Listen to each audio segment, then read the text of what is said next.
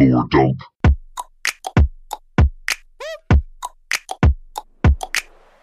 Hello, and welcome to Lore Dump, the show where we take someone who haven't played a game and walk them through the full story. My name is Monty Zander, and I'm your host today. I am joined by Chase I'm drowning in philosophy. and Neil. I'm fine. I'm on land. So, um, we are covering Bioshock 2 today. We're back We're back. for our weird boomeranging around these series. Yes, uh, due to uh, Neil not being particularly well, we, we've played around a little bit with doing Bioshock, then some Red Dead, and, and now we're back to Bioshock. So, um, if you listen. And Neil's here for Bioshock this time. here for Bioshock. So I have a couple of questions for you both. Um, Chase, you first. Can you just quickly remind me? Bioshock One, you knew very little about, and now you're being fully caught up because we did that lore dump. I know nothing about Bioshock 2. Nothing about Bioshock Two. The only Bioshock that I would say I have a somewhat understanding of is Infinite. And even then, it's like the first couple hours. Well, hopefully you have a bit of knowledge about one now. Well, I mean, do I remember things? Who knows? I have played half of Bioshock Infinite now. Eh, do you mean one? I mean one, yes. Okay. Um, for all the naysayers who say that I never play the games that I buy during recording. That's us. That's us. We say that. But they're shooting with guns. I know. Your favorite type of game. Well, th- that's why I'm only half, is because I got really annoyed fighting um one of the big daddies because I kept running out of bullets. Fair enough. Yeah. And I got really annoyed and I rage quit and I went to other games in my backlog. Neil, considering this is your first Bioshock episode, um, can you quickly run me through what do you know about the Bioshock franchise? So, Monty, I am, uh, I would say, very familiar with one. I remember the story, uh, everything that happens, the philosophy behind it, this uh, uh, nonsense Randian uh, stuff. Uh, I remember the twist. Um, I know everything about Infinite. I played it when it came out. I think I can remember. I when I say everything, I think I can remember all the beats of the plot. I remember the ending.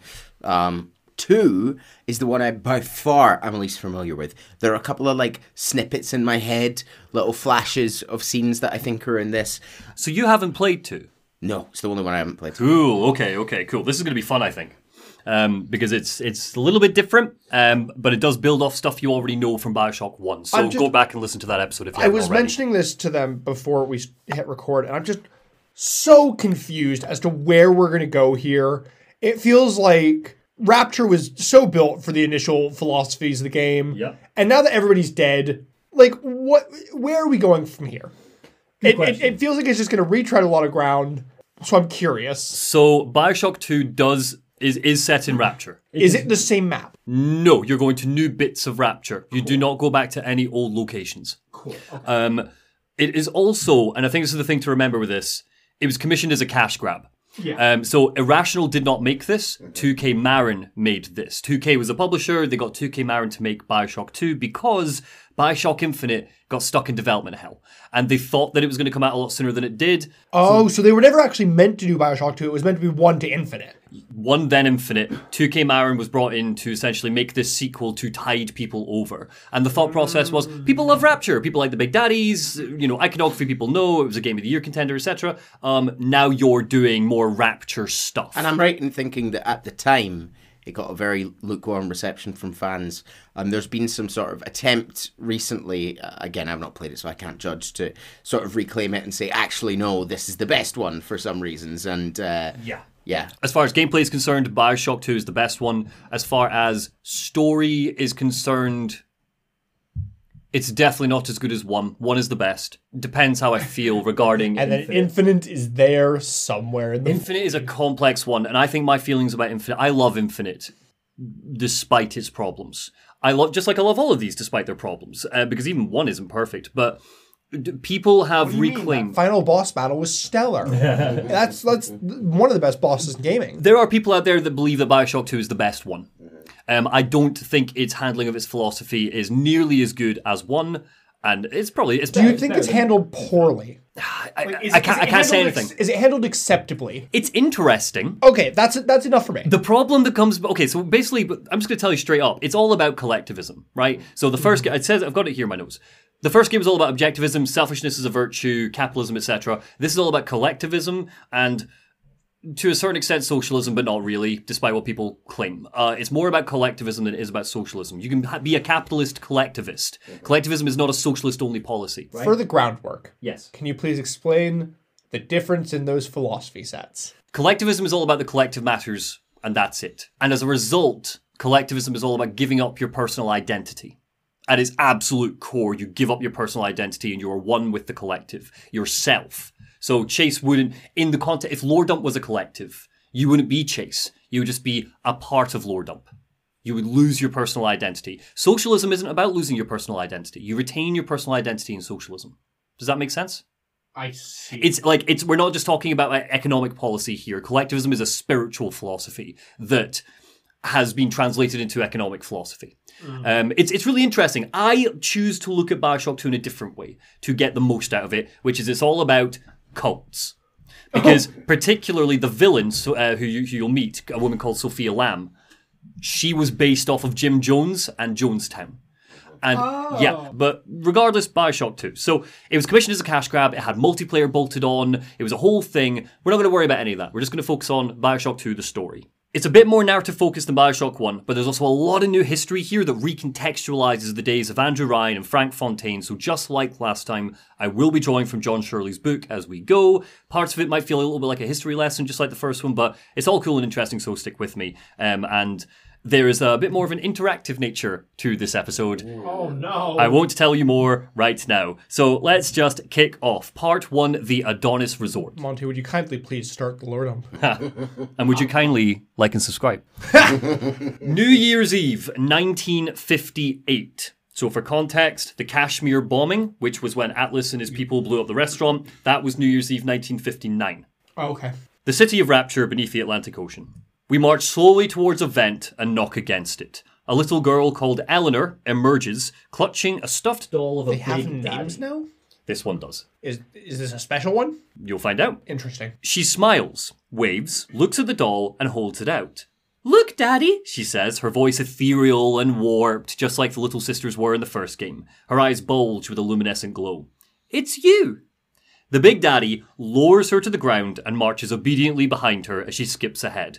Let's go out to play, Daddy! And in the reflection of the glass, we see ourselves. So in Bioshock 2, we are playing as a Big Daddy. Um, but we look a little bit different from the Big Daddies that you'll know from the first game. Not like the big metal husks. There's something kind of rougher and earlier about this design. Feels more human. It, it he does look more human. Yes, absolutely. It feels more like cyborg than robot. Mm-hmm, Even though I know the big daddies weren't technically robots, but you know what I mean. Yeah, I mean, it is sort of like a, a person in a in an old timey diving suit, isn't it? Really, but you're still presumably very tall and strong. Yes, you are. Yeah, you got your drill, you got all your stuff. Which, to be fair, if I remember right, was originally what they because they, they were were they not repair like people? Th- this is. I'm not going to tell you more. You'll learn. You'll learn. You'll learn. I'm going to spoil. Well, I thought I thought that was Bioshock One things. Uh, yeah, yeah, yeah. So bear in mind, this is taking place during the, the glory days of Rapture, in a sense. Um, put it this way: this guy shouldn't be out and about right now. Um, Interesting. According to history. Um, so Eleanor dashes on ahead. And she hovers over a corpse, bleeding out to the top of some stairs. She pulls a massive needle and stabs it violently into it, sucking the Adam drained from its body. You remember Adam's like the magic juice. Mmm, she says. We hear music echo from far away, and she looks delighted. More angels, Daddy! This way! And off she goes.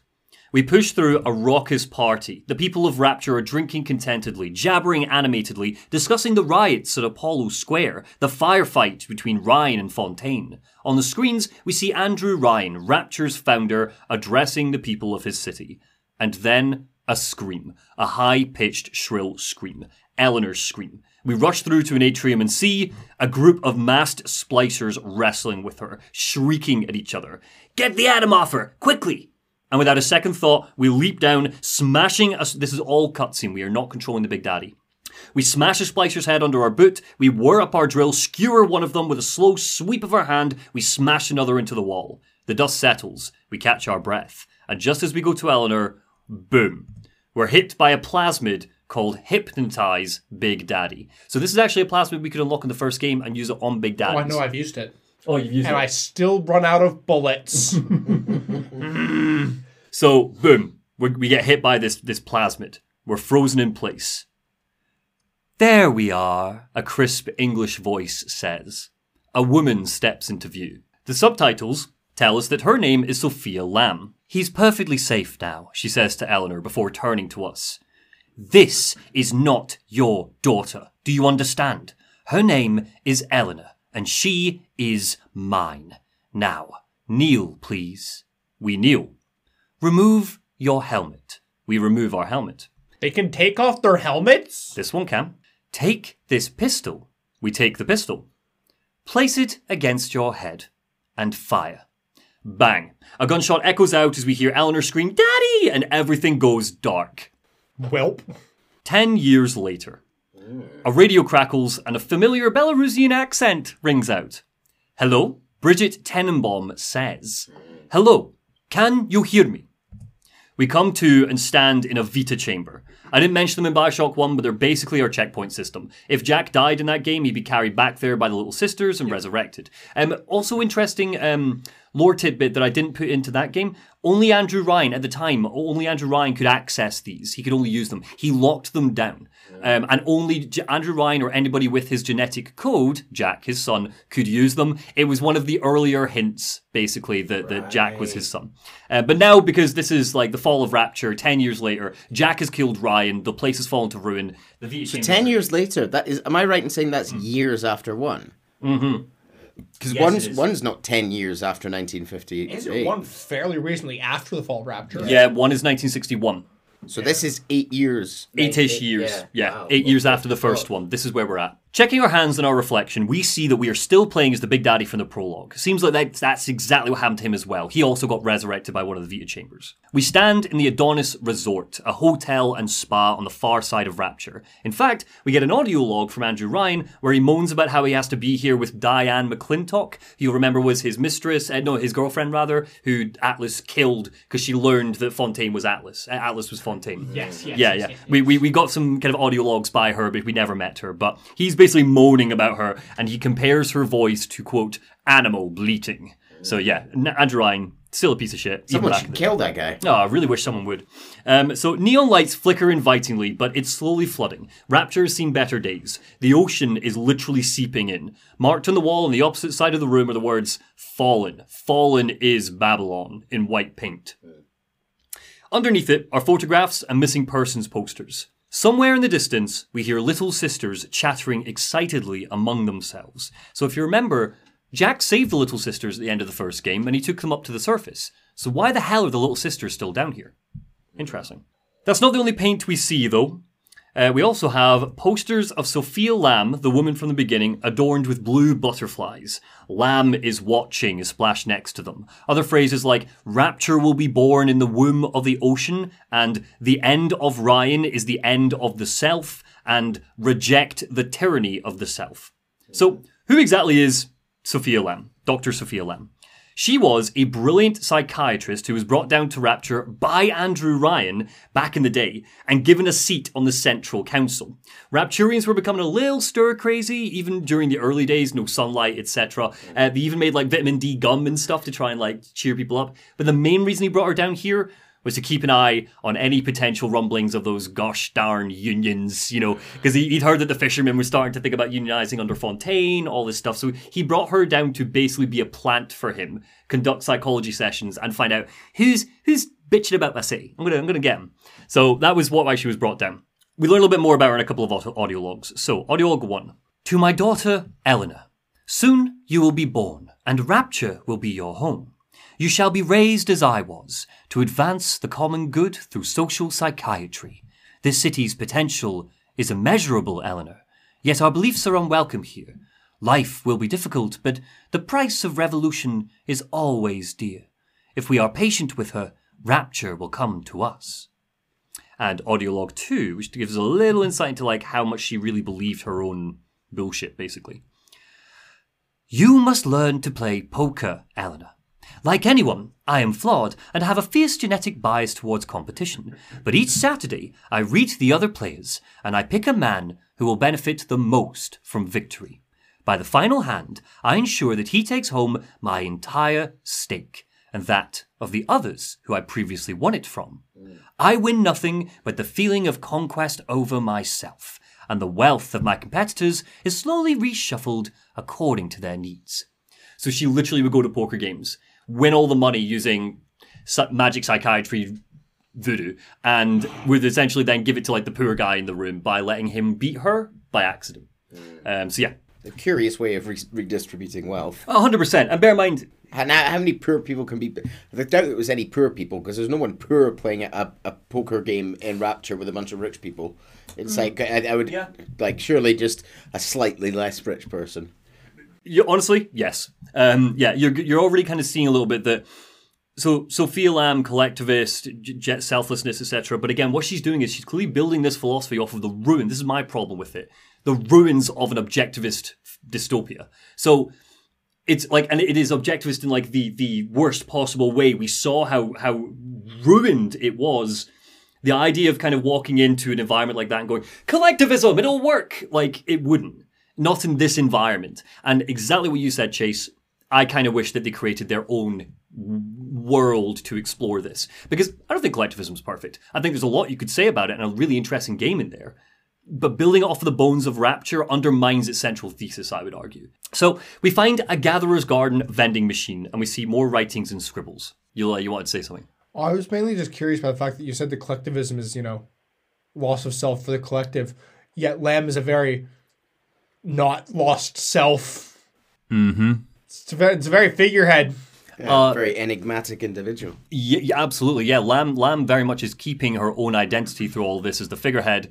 She's not totally full of shit regarding that, and uh, I'm gonna leave that hanging in the air for now. We're gonna get there. Interesting. So we find a Gatherer's Garden vending machine. We see more writings and scribbles, and this time the, the scribbles seem to be from Eleanor in big scratchy letters, and phrases like "Please hurry, Daddy" are sprawled on the floor.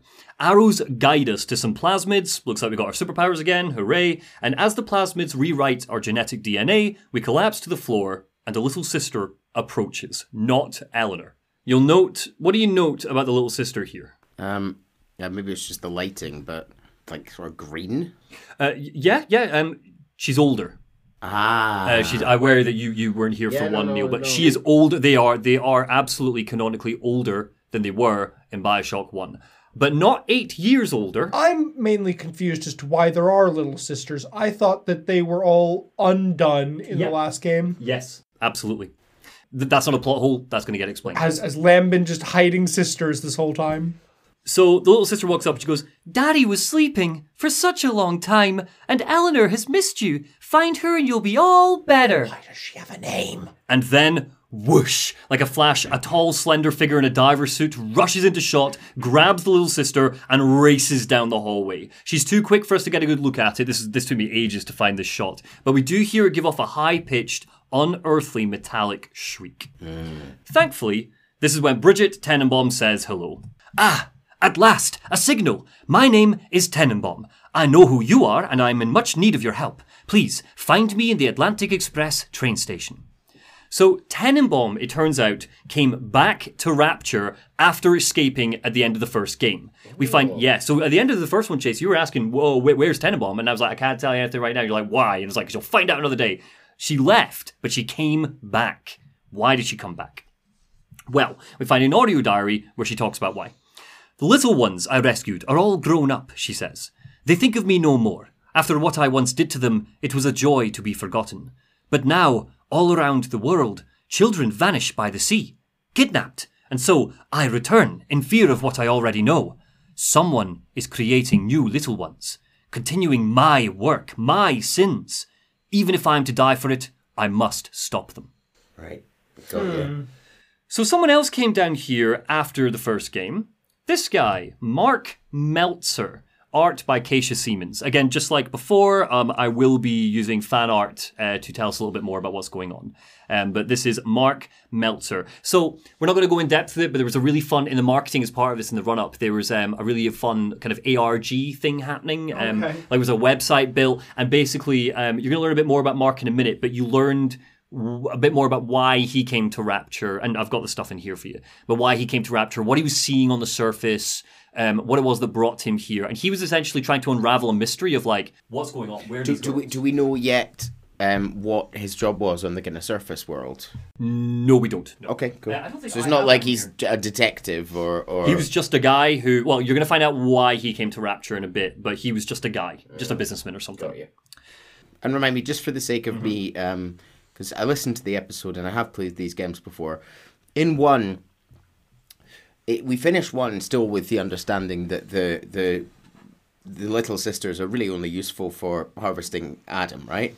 Yes, There's but not once really- they're cured, they can grow up and become. Yes, but the, but from a from a pers- just trying to think of what you know, making more of them. Hmm. The only reason we have today is to harvest Adam. Um, yeah, absolutely. The, the the Adam concept very important, and something I pointed out to Chase during that episode that you might have missed, Neil, was that Adam, especially, you can uh, pick up. You got the ghostly visions as Jack because Adam carries memories in it, That's right. right? So this may be is, is, is whoever's doing this capturing the same little girls that grew up. no, different, brand new little girls. I thought they didn't have the sea slugs to make more little girls. I thought that's why the old little girls were so important was that they had the only sea slugs. Well, they, I think I think it's more like they had enough to make some little sisters. They didn't have enough to make on an industrial scale plasmids and everything pumping it out without the little sisters. But honestly, never explained. Never explained uh, where the new Adam comes from. There's just some. Sea, it's been ten years. There's just some more sea slugs. They were so excited about finding out more sea slug lore. I'm just glad I fucking remembered there were sea slugs. So uh, yeah, so we find uh, uh, some audio diaries by Mark Meltzer, who came down as well years, years later. Uh, he's never been to Rapture before. He's a man from the surface. How did he know about it? Uh, he uncovered mysteries and stuff. Um, yeah, he, but he got here. He learned about Rapture in the surface. Maybe Tenenbaum told someone, rumors spread, all these sort of things. But yeah, so audio log number one by Mark. Barely made it down alive, but here it is, and it's real. Rapture. This is where that thing took my my poor baby girl. From what I saw on the sub, most of the city's in ruins, but there were lights here and there, and shapes and moving. I'm rambling. Scared, I guess, but maybe, maybe if I can find this Dr. Lamb I keep hearing over the PA, I'll find Cindy too. So he came down looking for his daughter Cindy, who went missing. And then we find another one. Fucking brave dad going down to the bottom of the ocean for that. Game, yeah, dad of the year. So we find another audio log where he says, I found one, a child, filthy dress, all alone. I approached her, praying that it was Cindy, but she was gorging herself on blood from a corpse. It wasn't her.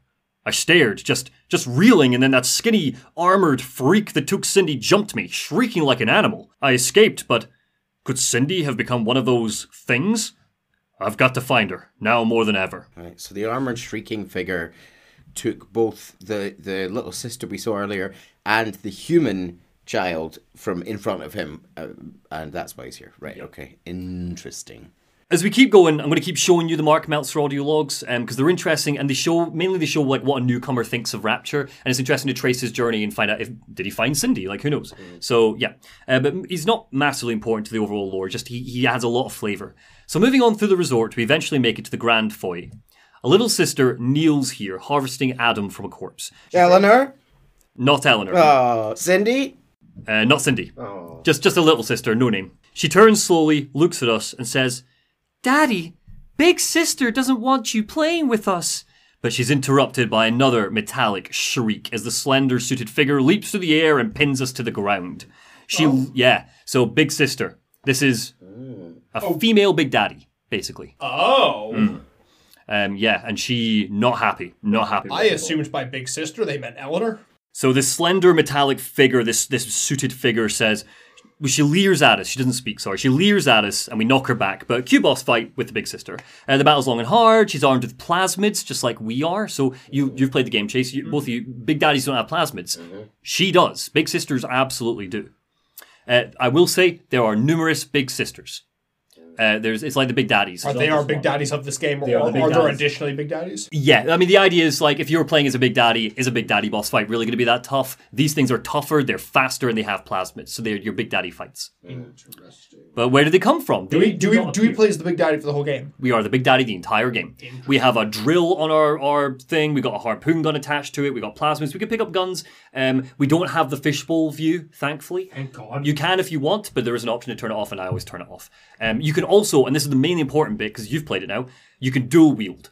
So you can fire plasmids and fire your gun both at the same time. And there's nothing better than like shocking someone with electricity while just shooting them with a gun at the same time. And just, it's so good. She leers at us, we fight her, she shoots fire, all that good stuff. And eventually at half health, she retreats to the humongous pane of glass separating the resort from the ocean outside. She runs alongside it using sharp spikes attached to her wrists, cracks the glass, and then whoosh, the window explodes, the ocean rushes in, and Delta is swept through the ocean floor.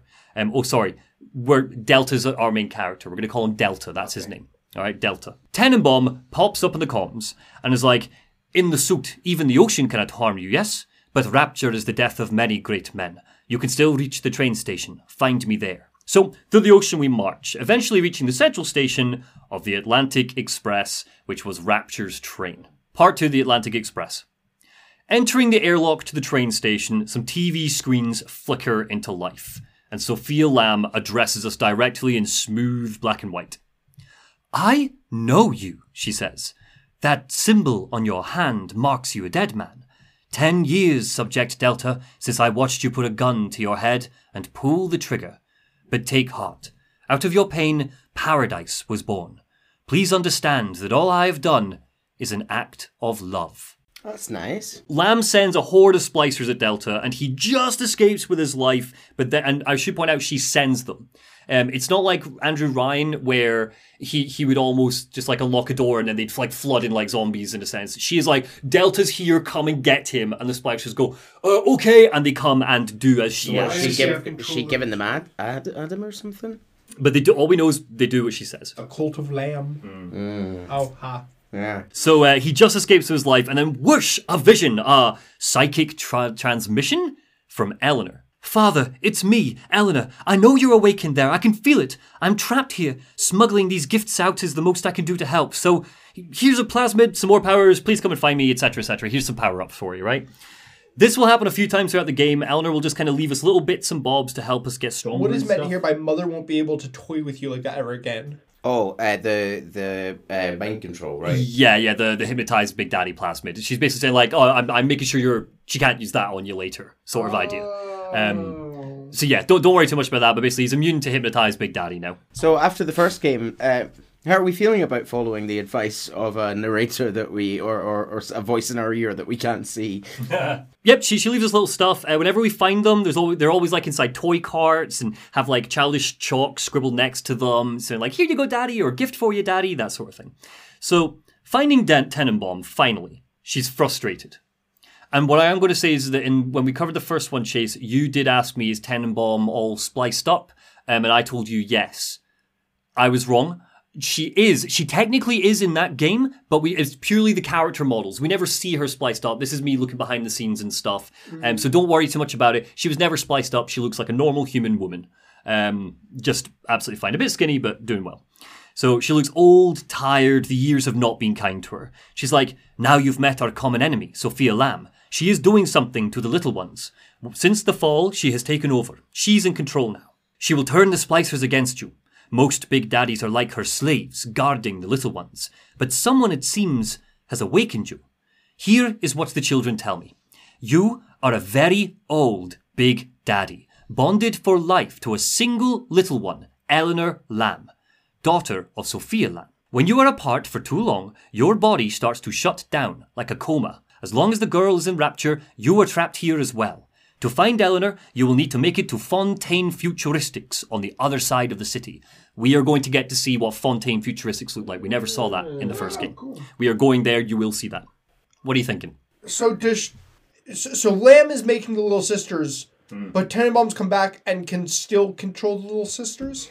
No, Tenenbaum's come back with like her super special plasmid that cures them, just like before. So yeah, we, we should point out for anyone listening, um, we're looking at Tenenbaum in a room with some uh, presumably mostly cured little girls, and she's sort of set up a almost like a little birthday party scene for them. And there's a little teddy bear in a hat, maybe some cake, and they're playing games on the floor. But most importantly of all, what Tenenbaum has told us is really key as we move forward is that Eleanor is our little sister, is Delta's little sister, and if we're apart for too long, our body shuts down and we go into a coma. So we need to get back to Eleanor to reunite, and or else we're going to die, basically.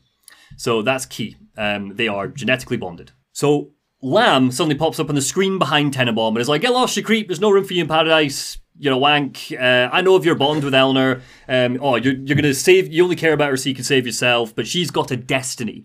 One you cannot share. And then bang, on the screen she puts a picture of us. Citizens of Rapture. This is Subject Delta. Behind that mask hides an enemy of the people without soul or sympathy. It is a beast apart, and as family, we must tear out its jaw and drive it back into the sea. So she calls them the family, lamb.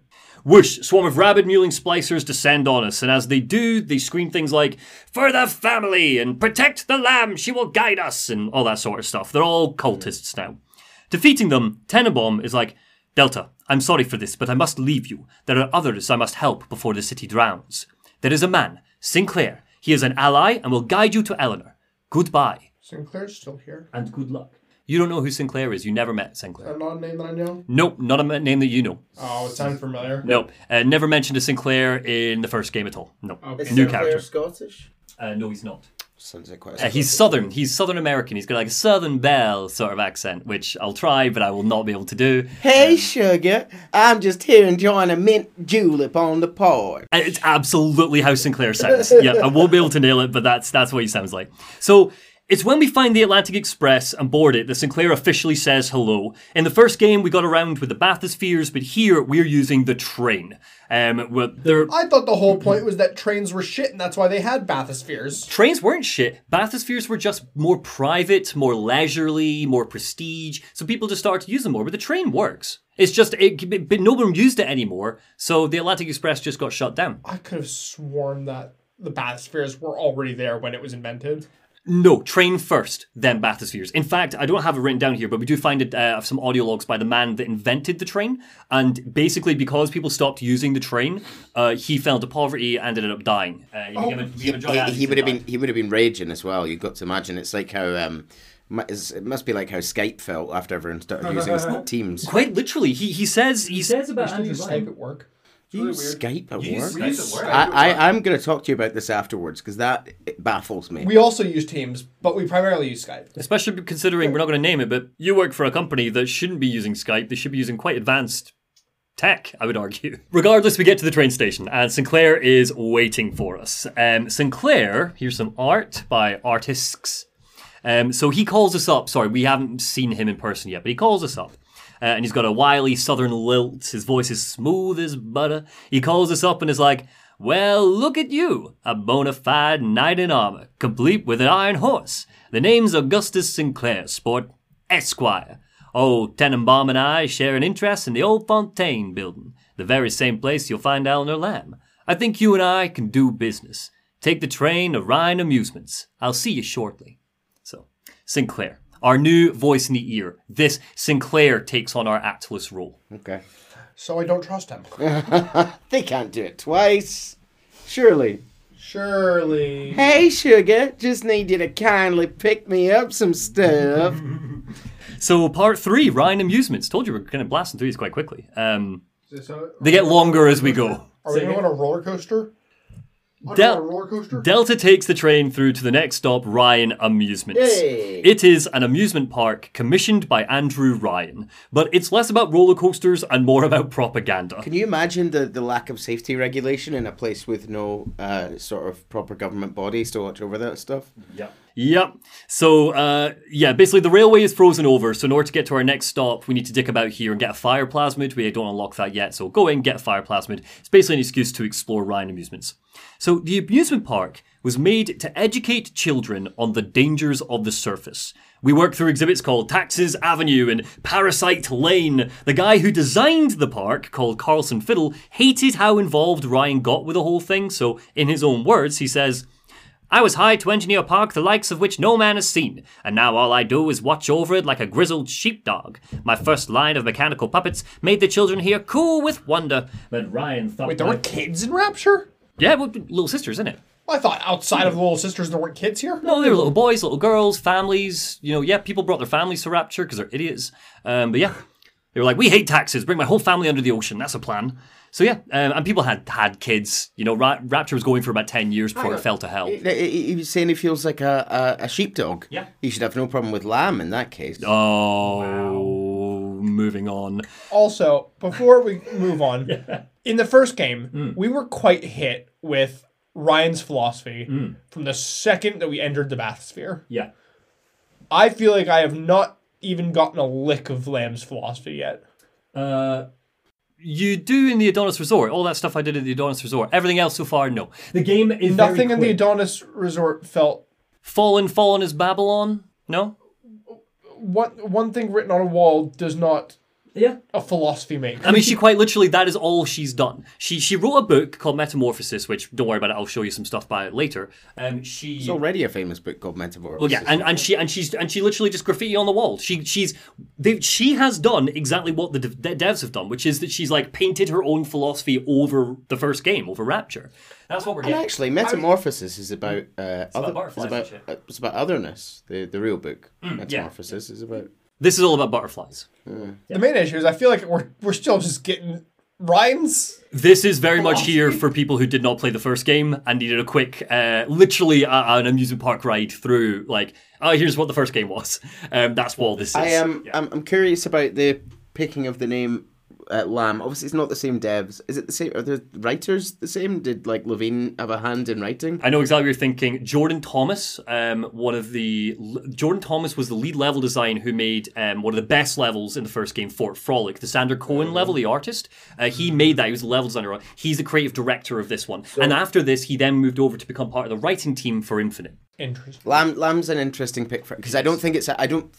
I can't think of anything that's like a one to one. It's not like Ayn Rand, Ayn Rand, but um, Lamb's an interesting animal to pick because there's a lot of big biblical significance, sacrifice, and suffering, and in- innocence and gentleness associated. Well, try not to give too much away for Chase's sake, but you are definitely going to pick up on parallels between 2 and Infinite. Got you. It's almost like Ken Levine played two, but I don't think he did uh, for reasons that annoy me. Um, but yeah, yeah. So you're going to pick up a parallel, and you will when we get to Infinite Chase parallels with Bioshock Two. I also want to know what you mean by that when we get to it. Yeah, you'll you'll you'll see. Yeah, we'll get there. Um, so anyway, the the guy who created Ryan Amusements is like my. Uh, my mechanical puppets made the children here cool with wonder, but Ryan thought my vision was immature, antiquated, he said. This place could have been something magical, but instead he turned it into a school. No, a cathedral, dedicated to himself. A perfect example of what the park is like comes in one of the amusements. A mechanical husband and wife sit watching TV. Their son lies on the carpet engrossed in the news or cartoons or whatever. We hear Andrew Ryan's words narrate the scene. So he narrates all of these little dioramas. Up on the surface, your parents sought a private life, using their great talents to provide for you. They learned to twist the lies of church and government, believing themselves masters of the system. But then the parasite said, No! A gigantic mechanical hand is lowered into the exhibit. the lights flash an evil red as the sun is quite literally dragged off into darkness. Oh God. You will go to war, Andrew Ryan continues, and die for your nation. This is very ironic, isn't it? I'm talking about kids being taken and yeah. yep, yep, yep, yep, absolutely. Um, so Sinclair is like, yeah, the park's creepy, so watch your step. I'll meet you when you're back, son. I've already been on all the rides. So, what is Sinclair's deal? Well, he's an Ayn Rand hero. Like, as in the way Ayn Rand would write her As in, heroes, as in, like a that is what like the for the Fountainhead. The- yes. So yes. so uh, uh, very sexually inappropriate towards women in the story. Then I would imagine.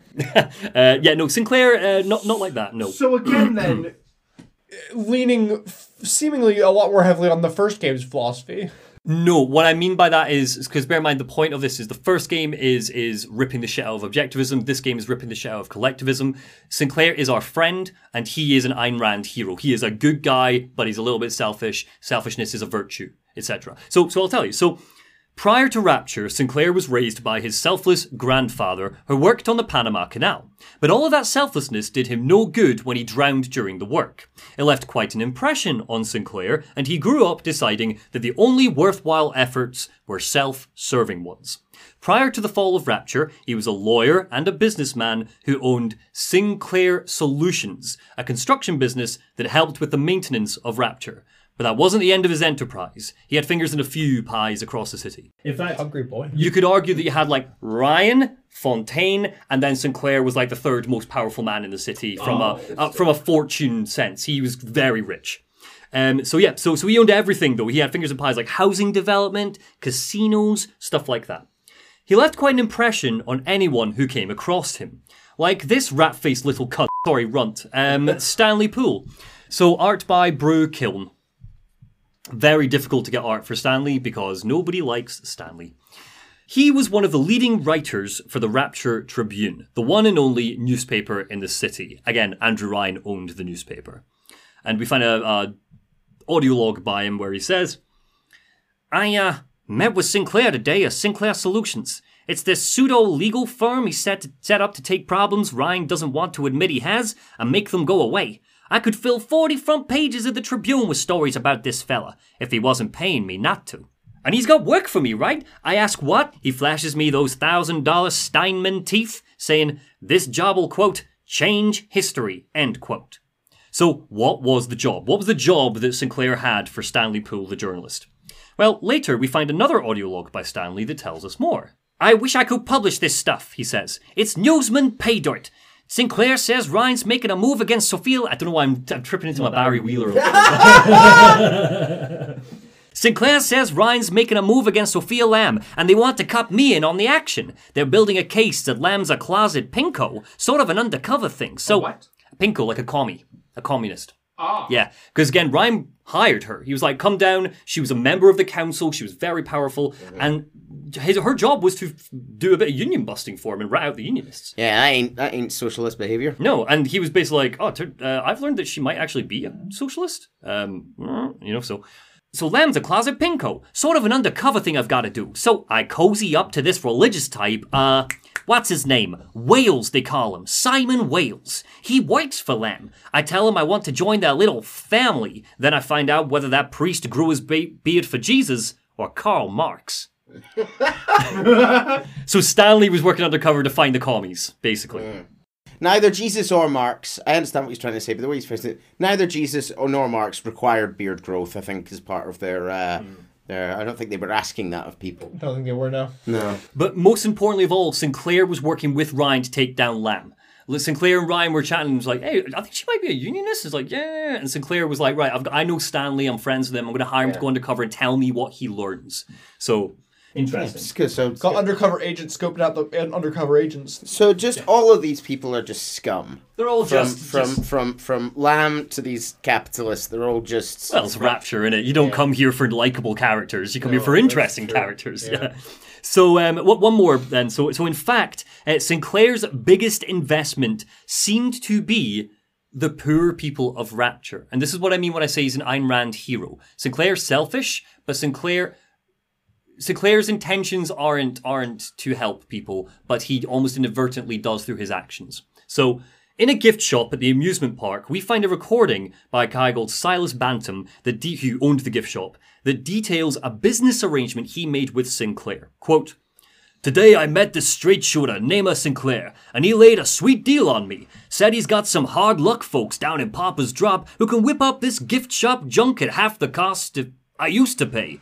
Yeah, I've had to pick a needle or two out of the shipments, but all in all, nobody's the wiser and I'm all the richer. What does that mean? So Sinclair quite literally used to he he he, he gave work to people. As in he was like, there's some poor people in Pauper's Drop.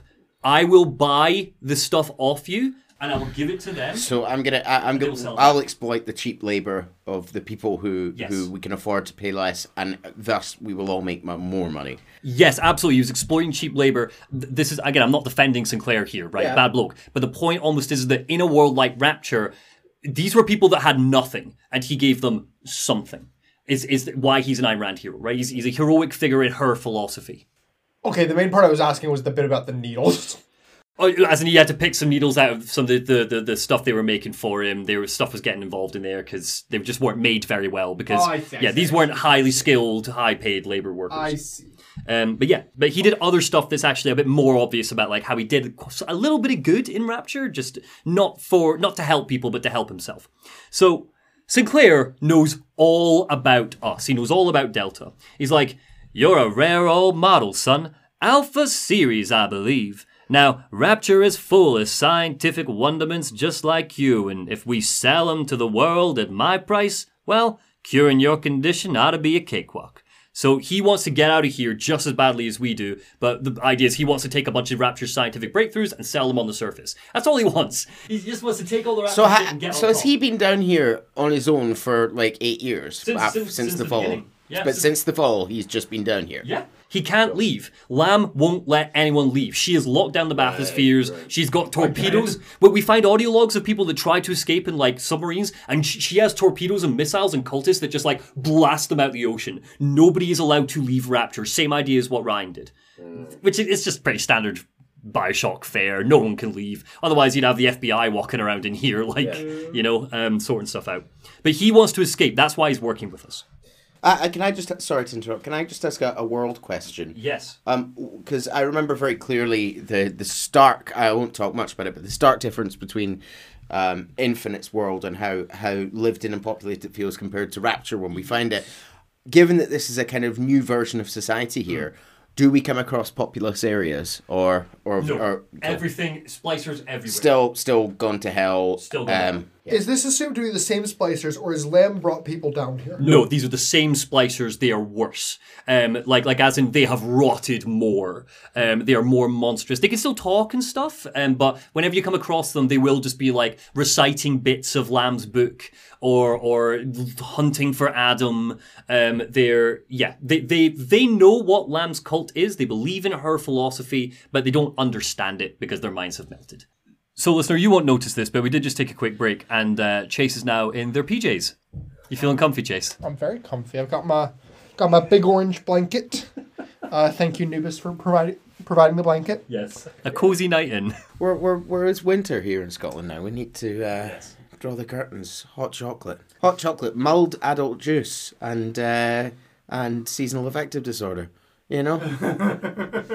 But no, we're all happy. So Aren't we all sad? we're in Ryan Amusement still, um, and down here we find a few more audio logs that will tell you a bit more about Sophia Lamb um, and explains a bit more about her background. So here's the first art by Grief Green. Ooh, In ethical psychiatry. classy lady. Yes, very I classy. like lady.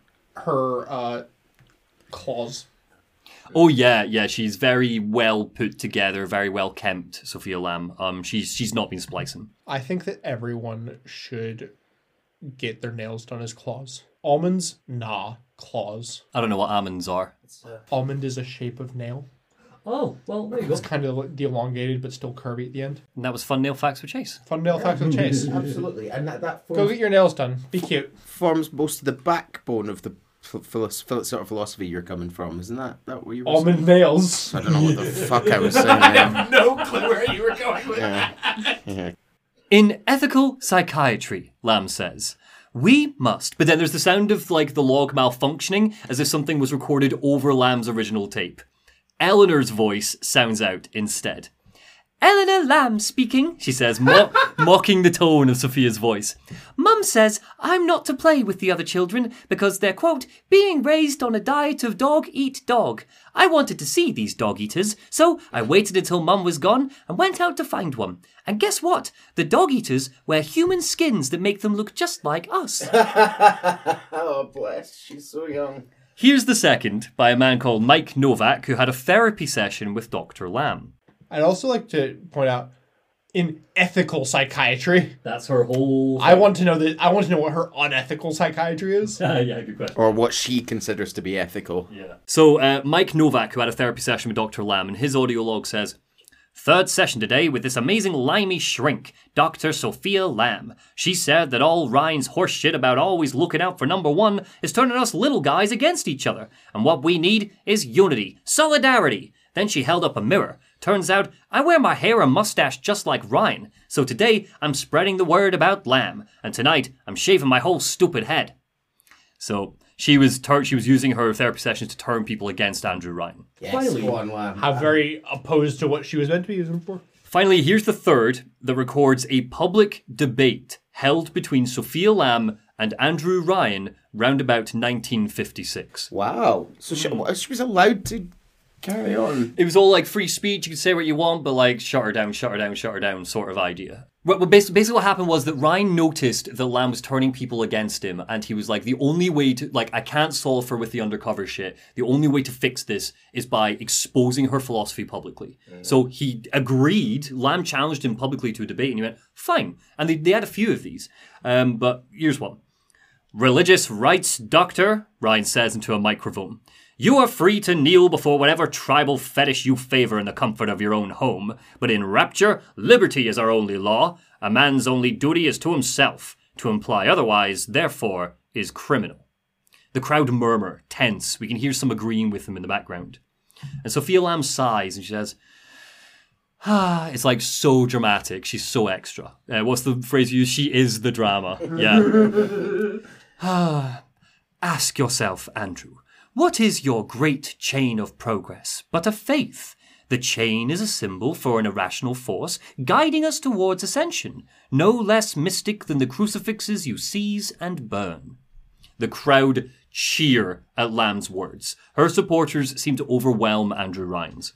Anyway, we finish up with Ryan Amusements, melt the ice, get back to the train, and Augustus Sinclair finally graces us with his presence, like in person. Why are they always behind glass? Uh, So you can't shoot them in gameplay, basically, just just a, a narrative device. yeah, it's Yeah. very noticeable here.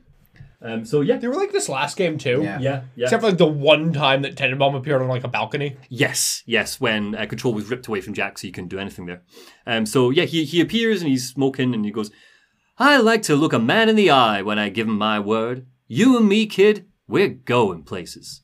We power along on the train together, but once we reach the next station, Pauper's Drop, Lamb announces that she's put the railway on lockdown. We're going to need to work our way in to manually override it. Sinclair is like, This is a goddamn citywide lockdown. You'll need to get the security override key from the local governor, Grace Holloway.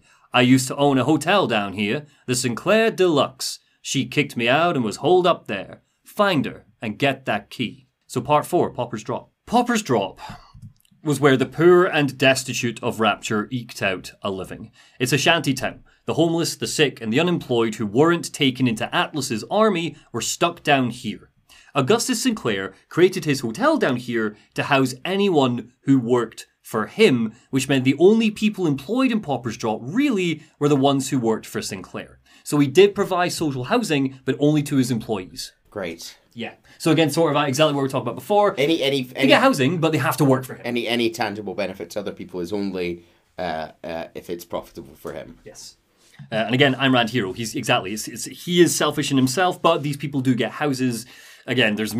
It's not a philosophy I stick by at all. You know, it's, it's clearly not a good moral No, code, it's- but it's Yeah, interesting to see that again he is like the best of the bad bunch. Isn't even fair, but like that's the closest I would say. Everyone sucks. Sinclair also sucks, but less. I mainly, how did enough people who were f- stupidly rich when they came down here Hmm. lose it all to the point that you were able to fill an entire district with poor people? Well, I think there's a few answers. I think like society doesn't work. It doesn't work out in the first game. Everything is wrong. Nothing nothing works. There's no structure. Um, people gamble away their money in this world, but also like people don't have a social safety net at all. And also like there was a class of people brought in to work, wasn't there? Like a a, a, a Yeah. working class. Think of the dock workers that didn't join up with Atlas's army. Think about people that just got sick, people who got in- injured on the job. It's it's you know it's it's it's society's throwaways. It's the people that aren't looked after by a welfare state. no, but yeah, there's no yeah, there's no socialized healthcare or or housing if you there wasn't even charity down here. Remember, the only charity was Fontaine's Home for uh, for Home for Little Girls, and that ended up being a little sister factory. So yeah, um, just this is what happened to the poor, destitute, the disabled, etc. So down here, Sophia Lamb opened up a free clinic where she held therapy sessions that were basically her opportunity to sow seeds of dissent among Rapture's citizens like on the down low. It was down here that her movement started, with members of her cult wearing blue butterfly pins to signal to each other that they were part of Lamb's team. So it was like a secret symbol, basically. All of this was overseen by Grace Holloway, Sophia Lamb's chief lieutenant and the self proclaimed mayor of Pauper's Drop. And of course, she gives us a call to introduce herself. I remember you, monster, she says. You stole Eleanor from me, twisted that baby girl into a thing so sick it can't even die. Now you come swanning into my neighborhood looking for me? Wrong turn, Tin Daddy. And that's what she calls us, Tin Daddy. Tin Daddy. Wrong turn, Tin Daddy. When we hang you from a streetlight and you're choking out your last, I want you to remember my face. So Grace was a singer at a local club called the Limbo Room. But as a black woman in the 1950s with very little wealth, she always felt like she didn't necessarily fit in with the people of Rapture. Again, how did she get down here? If she has very little money, how did she get down here? Oh, well, uh, brought down here for work. but, but bear in mind that you, they brought poor people in to do odd jobs, to do all sorts. She was a singer. So maybe maybe Andrew Ryan just liked her voice. Maybe she was hired by Sander Cohen and then lost her work. We don't know.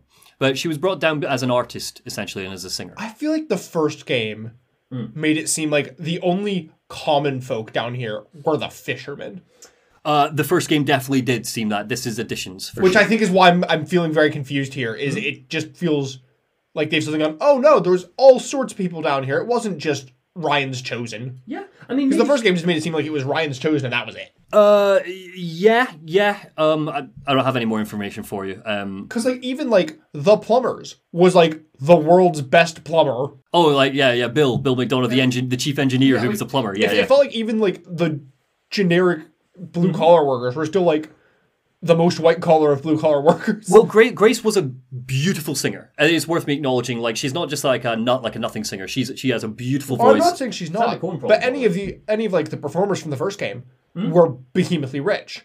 The singers, the actors, the they were they were mm, behemothly rich, sort of. They were looked after by Sander Cohen.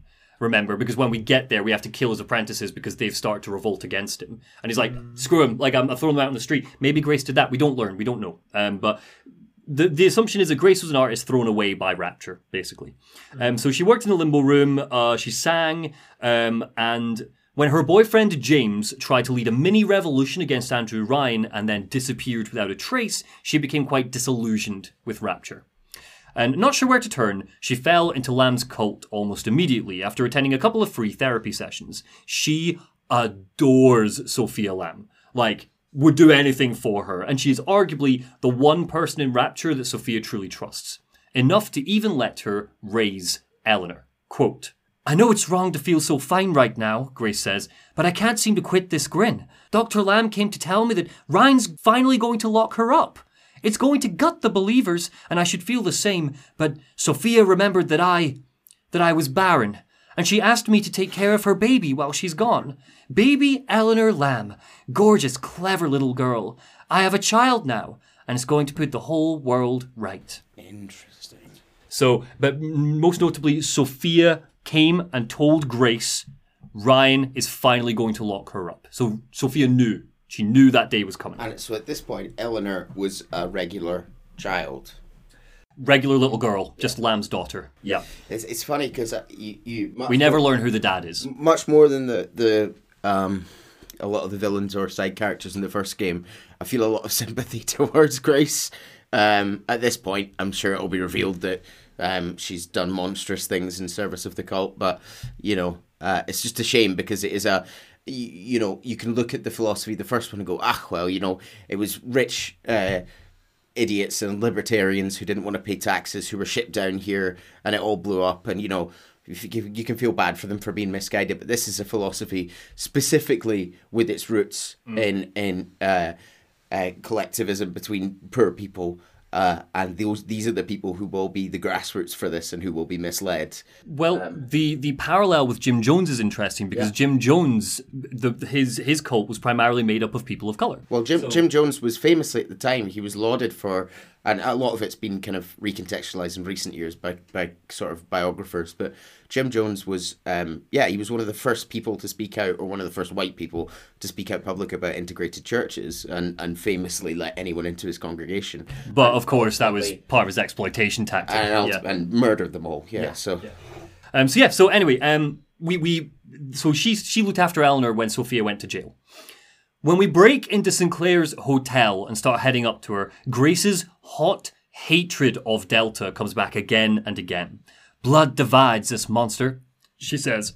It's blood that makes us strangers. But thanks to Dr. Lamb, soon we'll all be family. One people, one cause. You can stop this heart beating in this old body, but you can't bleed the family. And as for you, Tin Daddy, you're dying alone. You feel no guilt, you feel no pain, you feel nothing. So she says that over the tannoy. does sound a bit like a, some sort of song from the 50s, like a sort of some sort of jive. Doesn't it? Oh, tin daddy. Any additions to Rapture would have had to be approved and built by Ryan, right? Uh, no.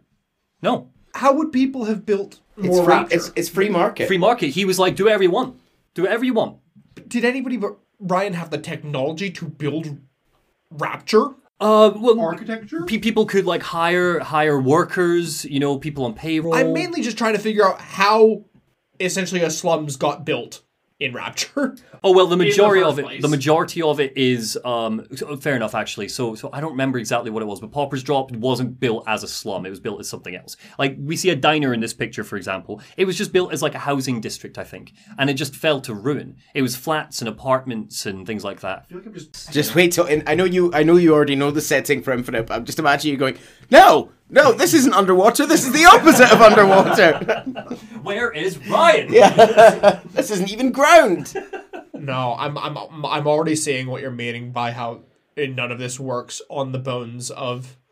But I don't think that it's because I I feel like I don't want to color your impression by saying no no that. no no I I I think that my main issue, which I don't think is your issue, is that they went about it the wrong way. I think that it should have been, especially if she was debating Ryan, is the entire thing should have been a compare like a comparative commentary Hundred percent. I think instead of it currently just feels weirdly overlaid. I personally would have found and it's a little contrived, but I would have no issues at all with mm, I, I- I don't know, set this ten years later and just say that somebody got out from Rapture, got out, was like, oh, I got understand objectivism, got out and started their own utopia. I don't know. A thousand miles away. I like a, a bit contrived setup, but give me my own city. Don't build it on Rapture. I still, I, I. I, I still disagree with both of you. I still don't see why this doesn't work as a as a valid critique. Sure, if we're talking about on a level playing field, philosophy versus philosophy, you can say that it's it's it's weighted one way. But I'm still to see how this can't can't work as a, a, a as a really valid look at. at Well, it isn't working right now. Everyone's running Oh, no, around I'm rabbits. not, I'm not as if as in how the discussion can't work. I understand that this isn't working um, uh, on a on a, a real world level, but I think in a, as a spiritual philosophy, and we're going to get to it, and I won't spoil anything because we're about to come up for my first interesting thing I'm looking forward to here. As a spiritual philosophy, looking at the concept of the self and, and what is the self and what, like, does Delta have a self? Does a little sister have a self? All these sort of concepts. I think it's fascinating like that, and I think it, it pulls that off tenfold. But as a political philosophy and a political ex- examining of it, it's undermined by it being built on the bones of objectivism. Mm-hmm. Saying that this here's this other opposite philosophy that rises from the ashes of this other thing. I think it just it it's annoying that they didn't just do here's collectivism and then they they, they looked at the problems in collectivism because every problem with Lamb's philosophy, almost every problem with Lamb's philosophy can be traced back to yeah, but you know plasmids, Andrew Ryan, Rapture in it. All the objectivist stuff is at fault for what's going wrong. Can you see collectivism and socialism two two separate things there? Making sure to say, as anything yeah. as anything but in real world terms, a response to the failings of capitalism. I don't think you have to look at it that In way. a real world sense, they, they that's that's where they tend to come from. but not when not when everything's on fire and like not when disaster capitalism leads to literal end of world, end of days disaster, and that's what rapture is. Yeah, but this philosophy was already this this this dissent was already brewing before the end of Rapture, long years before the end of mm-hmm. Rapture. So yeah, I'm curious to see how it plays out. So regardless, we find Grace. Grace is locked inside a panic room within her apartment, so we get a moment to drink in the home that Eleanor Lamb was raised in for two full years. A fresh pink room full of toys and books shows us just how deeply Grace cared for her adopted daughter. Eleanor gave Grace purpose. Audio log, and she says, Empty house. Only an echo to my name. Eleanor, baby, where are you? I turned my back and someone took you. It happened so quickly. I'm not even a half mama to you, girl. I couldn't even protect you. So someone took Eleanor from when Grace was caring for her. well, she she thinks that it was Assumedly, Tim Delta. Daddy. That's what Grace seems to think. In the panic room, The main I want to know right now is who seemingly genetically bonded them. in the panic room, we confront Grace. She's old, absently smoking a cigarette and waiting for us. In a couple of minutes, this door is about to open, but we're looking at her through glass. I know what you're here for, she says, opening the door and passing us the override key. She just gives it to us. Dr. Lamb trusted me with her child, and I. I tried, but baby Eleanor disappeared. And then one day, I see her walking with you, looking wrong. And when I tried to hold her, you knocked me down, broke my jaw. So I'm ready, baby snatcher. Come on in and finish the job. Sinclair gives the quick ring on the comms and is like, It's your call, friend. A beat. And then almost sadly, he says, Gracie's unarmed, for what it's worth. So Bioshock 2, just like Bioshock 1, also offers up choices to the player. And this time, I am going to let you make these choices. I am going to tell you right up, straight from the bat, this is going to influence stuff. I have alternate scenes, just like we did Quantum Break, um, depending on what you choose. So, quite simply, I need you to decide: do we kill Grace or do we leave? I don't want to. I just want to leave. I, I don't, to me, at this point, yes, we, we, she's part of a spooky cult that we don't yet know that much about. She's not done anything particularly wrong. Has I she? feel like, in terms of the cult, seemingly her only job was raise child. Hmm. I feel like she's done nothing against us, No. against anything. Granted, I do feel like killing her may oh. lead to some more interesting scenes. Oh, and, and I think this decision will go terribly for us, but I think on a moral level right now, I wouldn't kill this woman if I was No. there.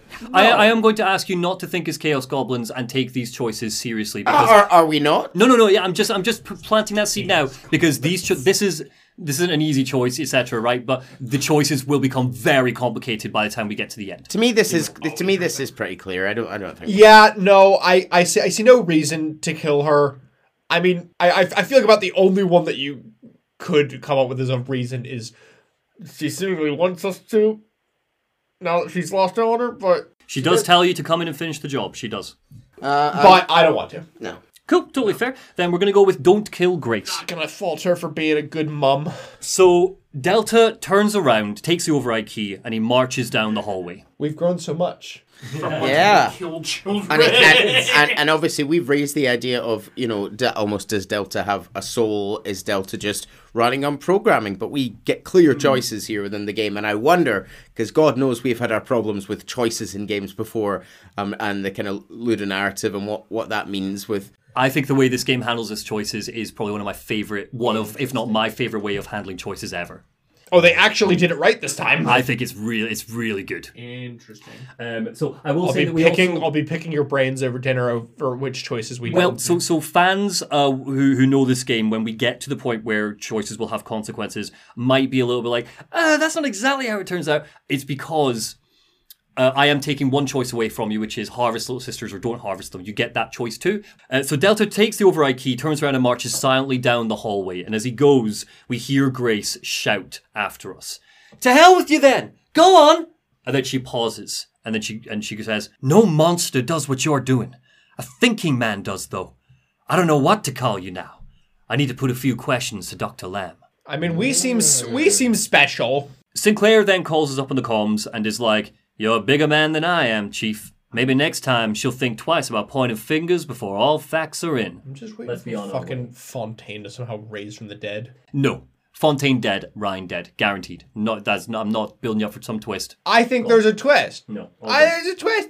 Because the only thing I know about the early Big Daddies before Ryan took him over is that Fontaine made them. Mm-hmm. So I think that Fontaine made us. And I know that Fontaine made Little Sisters. We get another um so while we're down here we get another audio log by our old pal Mark Meltzer. I did say we keep checking on him. back. He's documenting his adventures. So and he says Dad of the year.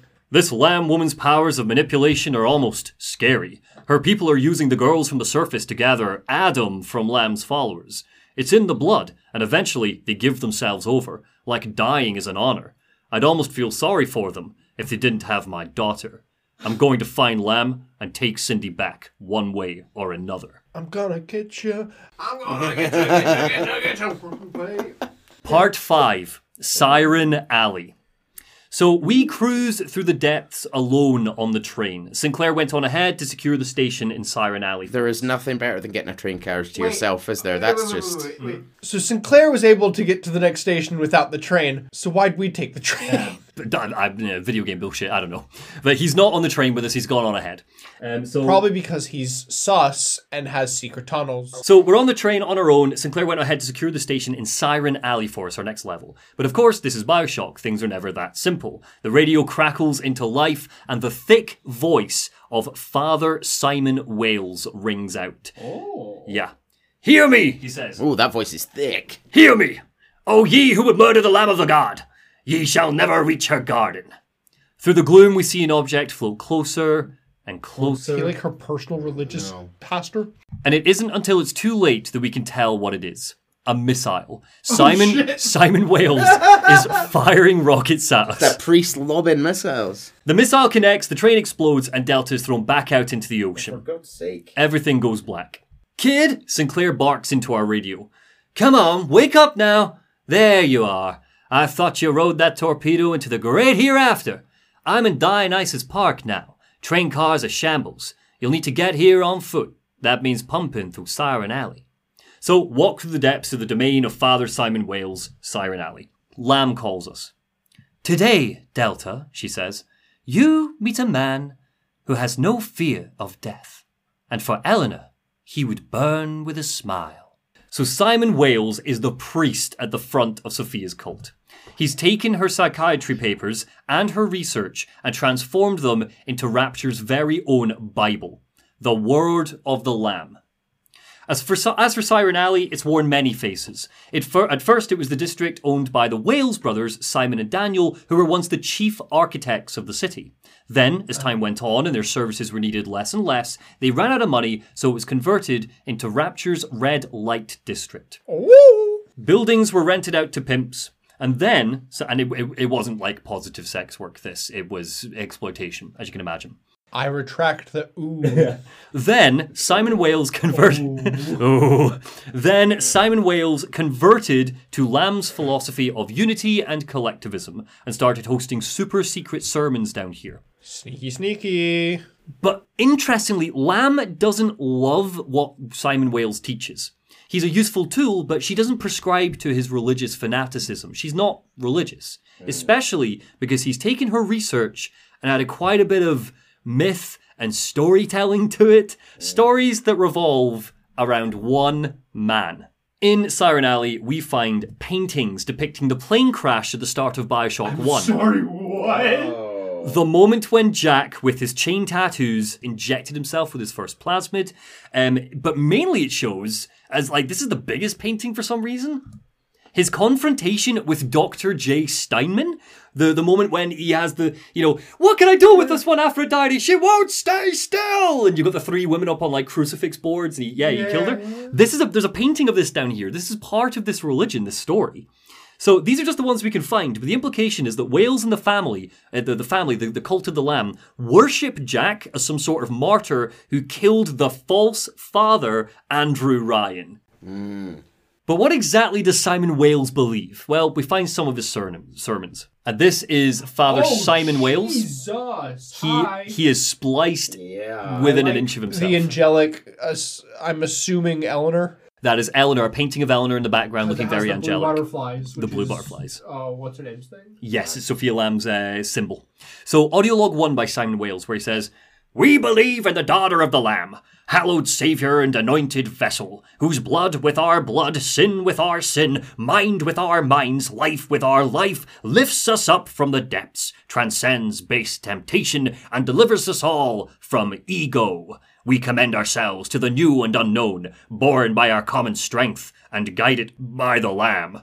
Audio log 2. Andrew Ryan left us wandering confused and alone among yesterday's wreckage. But Sophia Lamb shows us that we are not alone. We are together as a family. So, when you see a man brought to his knees, recognize that he is your brother and pull him up. Sophia Lamb teaches us what is in common is good. What is irreducible is right. She guides us all to the indivisible along a river of Adam. Rapture's daughter Eleanor shall be our vessel. In her we shall be reborn. And then a final audio log by him that isn't a sermon, but a private moment for Simon Wales next to one of the pictures of Jack. Lord, what more do ye wish of me? Your wretch of a servant waits for word. I have followed the letter of the Holy Mother Lamb, though she will not tell me of the day of your return. I watched as ye smote down the false father Andrew Ryan, who tempted us away from your radiant gaze. But ye would not speak to me, Lord. I have built for ye this great temple and gathered your flock, yet still you are silent. Will ye not strike me poor brother blind, so he may at last behold your glory, as was done to Paul on the road to Damascus? I am alone, Lord, alone, and waiting for a sign. So that's what he believed. Not gonna lie, hmm. I struggled to comprehend. Sorry. Okay. Long long story short, he worships Jack. He's waiting for Jack to come back to Ryan, uh, back to Rapture. Sophia Lamb has not told him when he's returning, but she's been like kind of feeding him false promise, like one day, one day your savior, your your, your man will come. Yeah, sure. uh." Um, particularly, what is interesting is where when he says, "Eleanor guides us all to the indivisible along a river of Adam." You know, I don't know what that means. Um, so, so, well, don't worry too much about it. The, the- Okay. the note is that Eleanor shall be our vessel. In her we shall be reborn. I'm not going to tell you much more what that means, but Just remember turn that. into a boat. Flesh-boated Eleanor. Getting the Eleanor sub. So, Sophia had other ideas. Uh, Wales was all about religion and blind faith, but Sophia is a woman of science. So she believes that selfishness has to be eradicated from us genetically if we are to achieve a perfect world. Seems like a great idea. Yeah. Yeah. Feeling a bit. Uh, Like biologically removed from. us. feeling a bit. Doctor, what's his name from the last from uh, Red Dead One? Oh, the eugenicist. Yeah. yeah, yeah. yeah. Uh, what was his name? MacDougal. Yeah, Hamish MacDougal. So yes, um, and you'll find on walls as part of the. I don't have pictures here, but on the part of the graffiti, some of the graffiti we read is like "reject the tyrant gene," which is the selfish gene. Is kind of how she she looks at it. That's the point, right? So Sophia Lamb believes that genetically, if we're to achieve a perfect world, we have to genetically eradicate selfishness. How do you do that? Hmm. But that belief isn't just blind like Simon Wales. Her belief there is based on psychology and science. Quote. Rapture, the keenest minds in the world, united under the ocean, yet somehow expected to subscribe to the same model of self interest?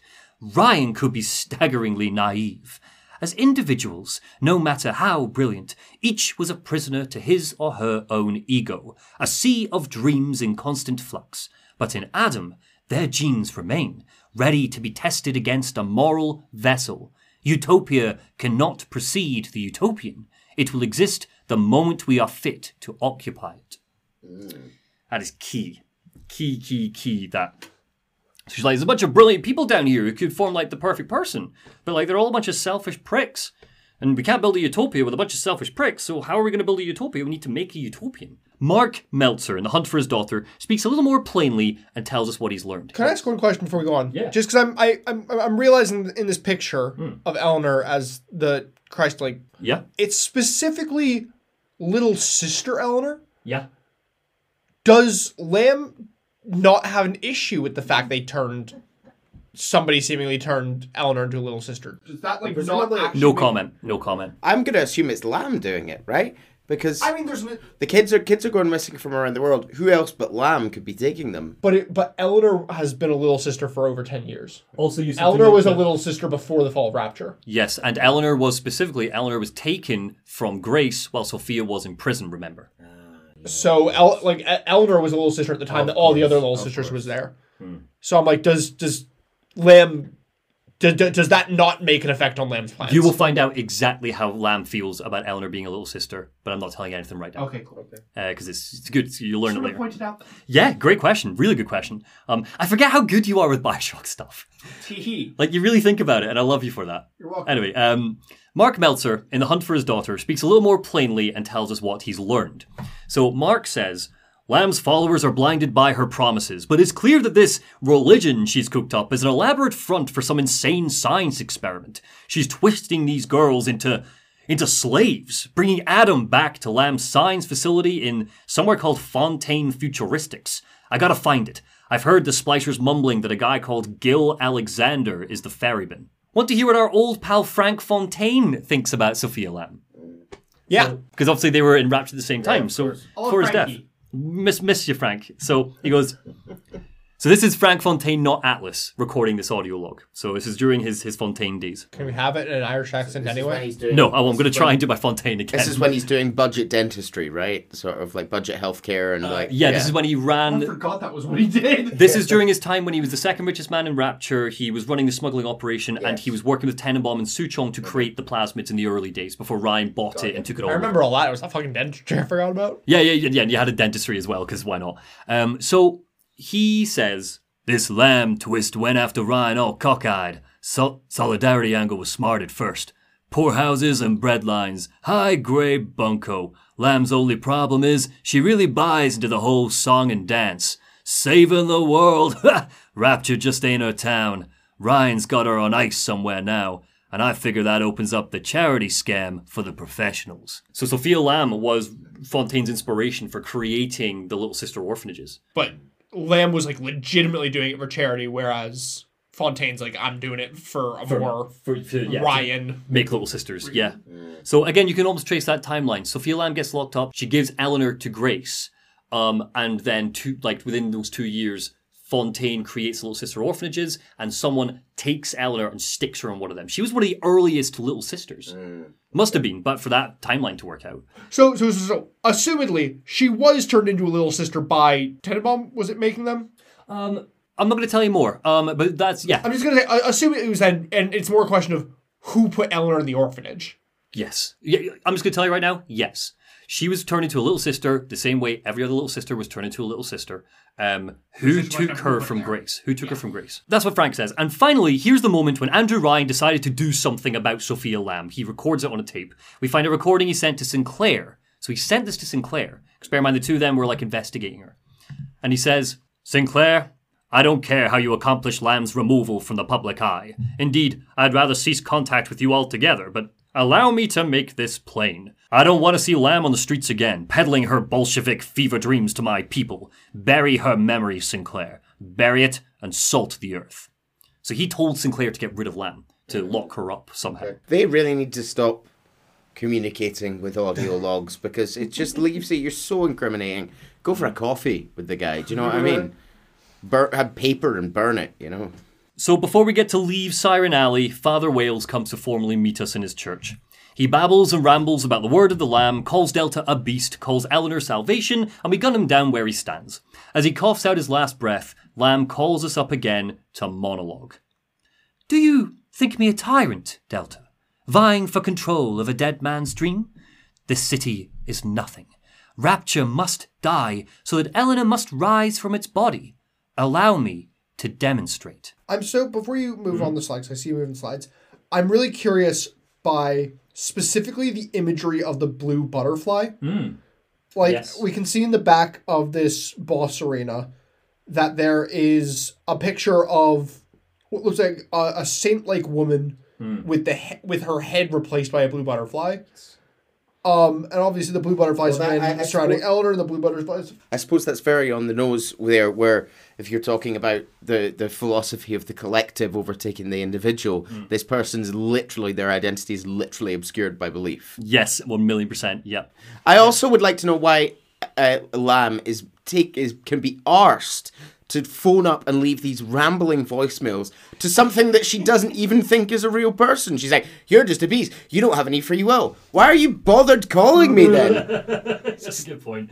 Um, so yeah, so she's basically like, you know, Rapture has to die for, for Eleanor to to rise from its body. Uh, let me demonstrate. Boom! She floods Siren Alley, and as we try to escape, the big si- a big sister arrives, shrieking and attacking us with gusto. We fight desperately for our life, kill the big sister, but by the time the battle is over, it's too late. We're washed back out into the ocean, and the long journey to our next stop begins. Delta, Lamb says in our ear, I want you to commit this moment to memory. This howling, brutish slog through the dark. That is who we are. Part 6 Dionysus Park. So, reaching Dionysus Park, we hear a strange, distant booming like clanging boots on concrete. Sinclair calls us up to give us a quick history lesson, and he says, Dionysus Park was owned by Sophia Lamb, Chief. Sort of a private retreat for her social experiments. One night, it flooded, killed all her guests. Papers said it was cult related. And then he sighs and he goes, When this is all over, when we're divvying up Rapture's bounty, you and I will be holding court on a private island, son. Keep it up. This is Sinclair speaking. Sinclair speaking, our southern I'm cu- I'm I'm uh, curious about the naming of the park as being Dionysus because that doesn't sound. thinking So there that are a well. few. There's a few historical. Di- I've noted down here. There's a few historical Dionysies. Well, I'm thinking God, the Greek god.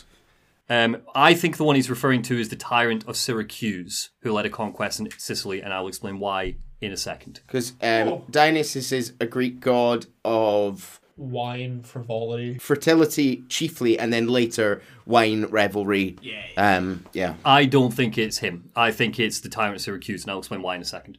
Dionysus Park is an art gallery.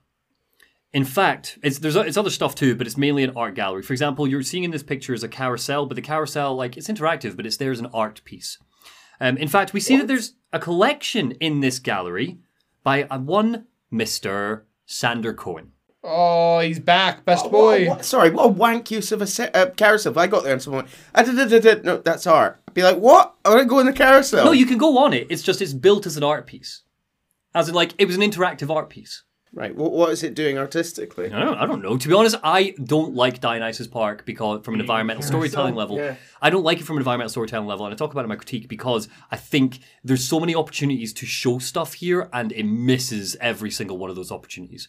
Um, for example, one of the things. Well, no, we'll get there. We'll get there. So it's an art gallery above all else. There's a collection here by Sander Cohen and a bunch of other artists, but Sander Cohen's here too, which is interesting because like Sander Cohen loved Andrew Ryan. Why is he putting stuff up in in Lamb's art gallery? That's strange. Um, but yeah, so maybe he was sympathetic to her cause because he was falling out of love with Andrew Ryan. We don't know. Or maybe he just wanted to put his art places. Probably, yeah. Uh, I choose to think he just loved the opportunity to show off his work around Rapture. Like, yeah, yeah. So Dionysus Park once showed off all sorts statues, murals, stuffed animals, but all of it has rotted away due to the flooding, so we don't get to see much, which is, I find, a major letdown. How did it become unflooded? Oh no, like well, like there's grates and things to flush it all back out, but it's still flooded. It's pretty wrecked. Um, it's just not all entirely underwater. But we do learn that a lot of the art here was specifically critical of Ryan, Rapture, capitalism, etc., etc., etc. And we do get to hear about the sort of art she showcased through the fair and unbiased words of a Mr. Andrew Ryan, who yeah, who had a lot to say about Dionysus Park. So he says, Dionysus Park. Lamb mocks me in the naming of this place, which is why I think it's the Tyrant of Syracuse.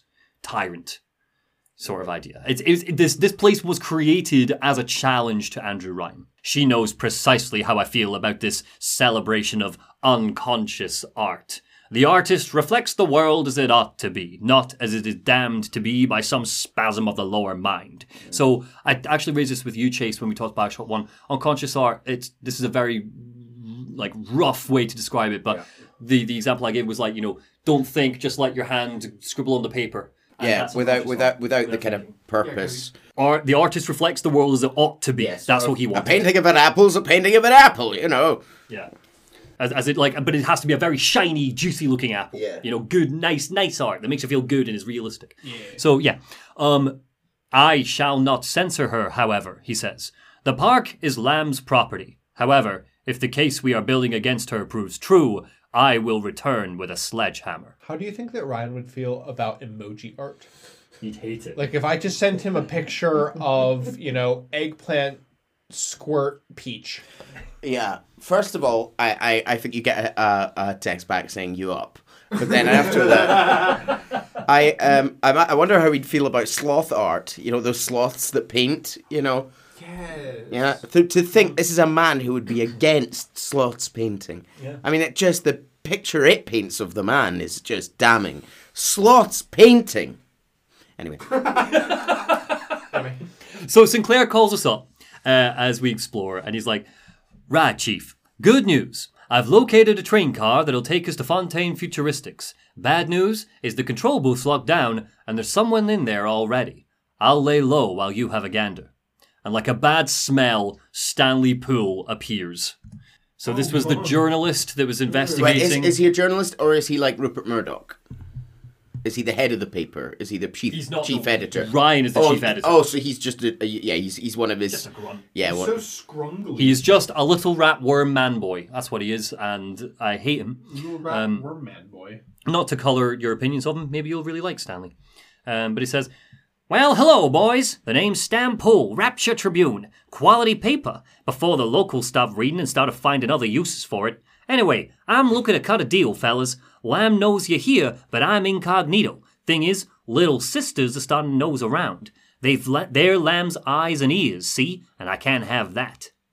Dead men tell no tales, right? Well, wrong. See, with Adam involved, every stiff's got a story. memories. And Lamb knows how to read it. If the sisters harvest the bodies down here and that stuff makes it back to her, I'm an obituary. Take the story of Dionysus Park and bury it. Get rid of the little sisters for me. Do that, and I'll unlock the train for you. Scouts honor. It's a fetch quest and an escort mission all rolled into one. I'm I'm so curious to to again. I raised it with Sinclair. These die-hard Andrew Ryan, uh, uh, sort of whether they believed or not that they were his boys. Do you know what I mean? Um, again, I'm not sure how much integrity or like uh, uh, uh, much of a moral compass this guy has. He might not have believed, but I'm just so curious what they've been doing for for eight years. Have they been keeping themselves safe? Are they like are they being hunted by the cult? Are they being you know he clearly wants to avoid the the, the big sisters. So yeah, I'm just very curious if, if she's been actively sort of looking for them. Well, or- he says that if they find out what happened to Dionysus Park, he's an obituary. So Lamb is looking for him for some reason. But why does it seem like this is only a threat now and not for the past eight years? Oh, I very much get the sense that all of these people have been living underground, like hidden away. Rapture's not that big, but it's big enough that you could hide. But I don't know. I mean, yeah, you you could you could argue that perhaps yeah, too many alive characters are popping their heads out. Maybe that's a bit, eh, but there wouldn't be any game otherwise. Yeah, Yeah, yeah, which I know isn't a very good justification for a I story. refuse to suspend my disbelief. I need it to be realistic. So yeah, he sends us off on a fetch quest. Basically, the idea is um, to the backdrop of that mysterious, distant metal banging we heard at the start. You find the little sisters. You decide if you're going to harvest them or not. Stanley doesn't mind if we harvest the Adam because Delta's a big hunkering machine. Lamb can't get her hands on us because we're down here. So he's so you know the idea is like, oh, you know, if the little sisters get back to Lamb, she'll be able to read their memories and she'll know I'm here. Um, he doesn't really mind that we if we harvest them and take those memories. He doesn't really care about us. but we're not going to. We're not going to, no. Um, so yeah, and just in case the point hasn't been bashed in yet, Eleanor gives us a ring on the old psychic telephone, and she says, Father, this Adam you've found contains memories from all the bodies here. Normally only a little sister can see them, but I can show you what Stanley's trying to hide. When Mother was taken away, Stanley was left in charge of Dionysus Park. He spent all of her money through these mad parties. It was like he was trying to ruin her. I confronted Stanley, said I'd tell Mother what he had done. He panicked took me away from Grace Holloway and sold me to an orphanage. Uh. I tried to fight back. I remember biting his hand, but Father, he's the reason I was turned into a little sister. With me gone, Stanley just let Mother's followers turn into animals. When word came that she was returning, he knew they would blame him. So he found a way to silence them all. He flooded Dionysus Park, and now he's trying to cover it up. Stanley took Eleanor from Grace.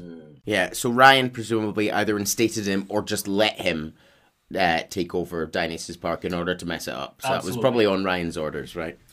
Stanley has some exposition himself for us.